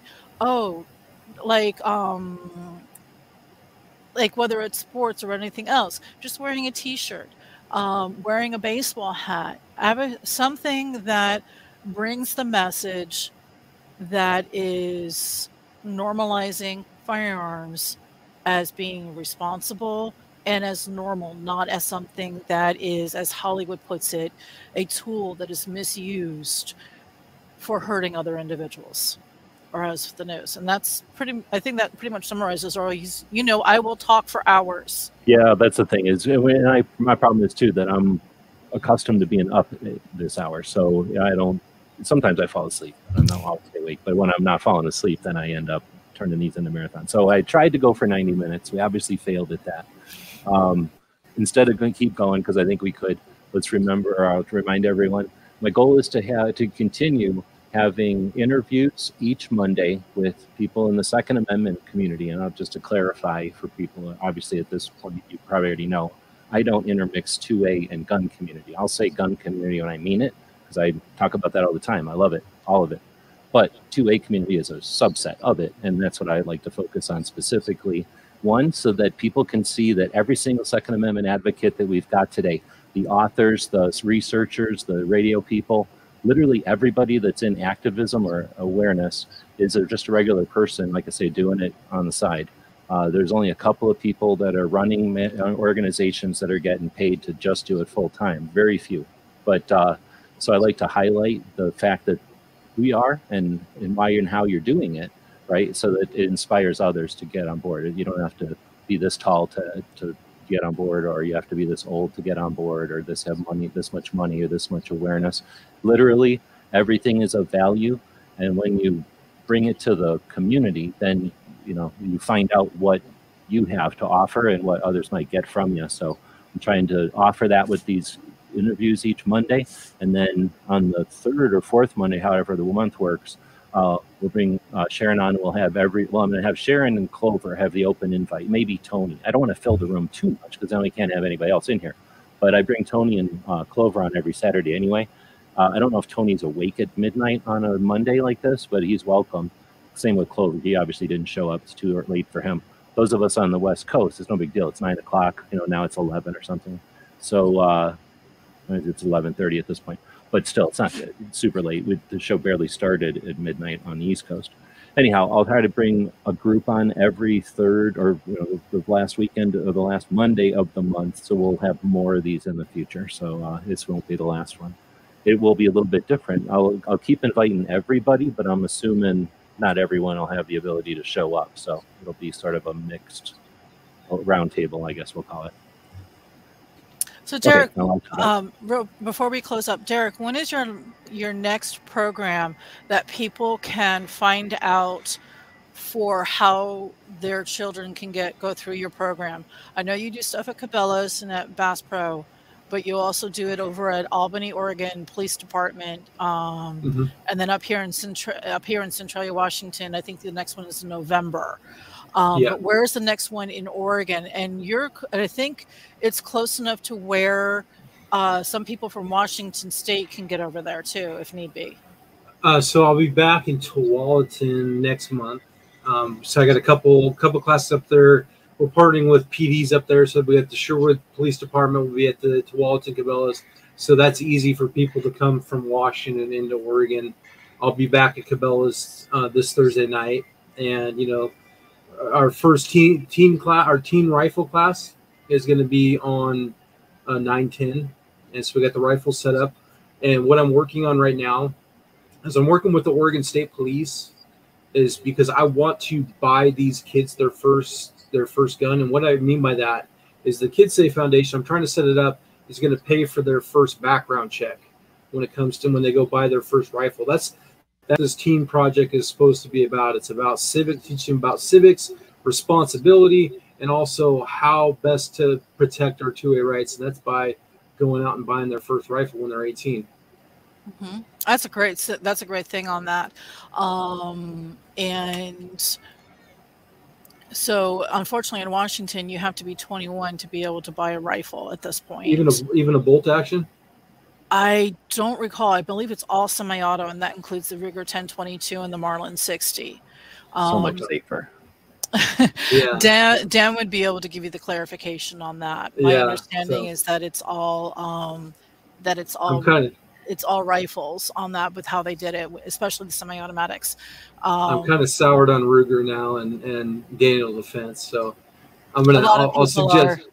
I'll suggest CZs. uh, hey, I'm a CZ. I'm a CZ girl, and so is Tony Simon. Um, yeah. Uh, Tony and I are both huge CZ proponents on everything on that. I love my CZs um, and everything else. So, but it, again, G Webs, thank you for having thank this. You. It's been a wonderful time as always, and I will see you in about a month or so. Um, depending right on nobody jump out when I end this. I'll play some music. Like everybody, stick around. But uh, Okay. Derek, if you want, just also give us uh, where to contact KidSafe uh, the official elevator speech, if you would. Okay, the elevator speech. So, my name is Derek, president of the Kids Safe Foundation. We've been a nonprofit since 2016, and we've gone over 26,000 kids reached now in five states. And so, I want to reach 10 million. And so, your help with, with Patreon is going to make that possible. So, I appreciate everything. Um, zero fire max is the only acceptable goal, and that's our that's our mantra. And you can find us on our website, kidsafefoundation.org, also Facebook, Instagram, Twitter. Um, and I'll, I'm going to be a little bit more active on Patreon. So thank you. Right on. And then DJ, the uh, Road 2A Roadie, want to plug anything on the way out?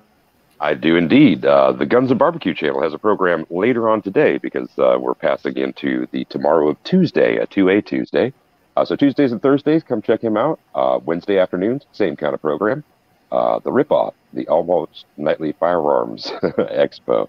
Um, on Saturdays, I also encourage people to check out the A Great Start Shooting Schools uh, discussion about suicide.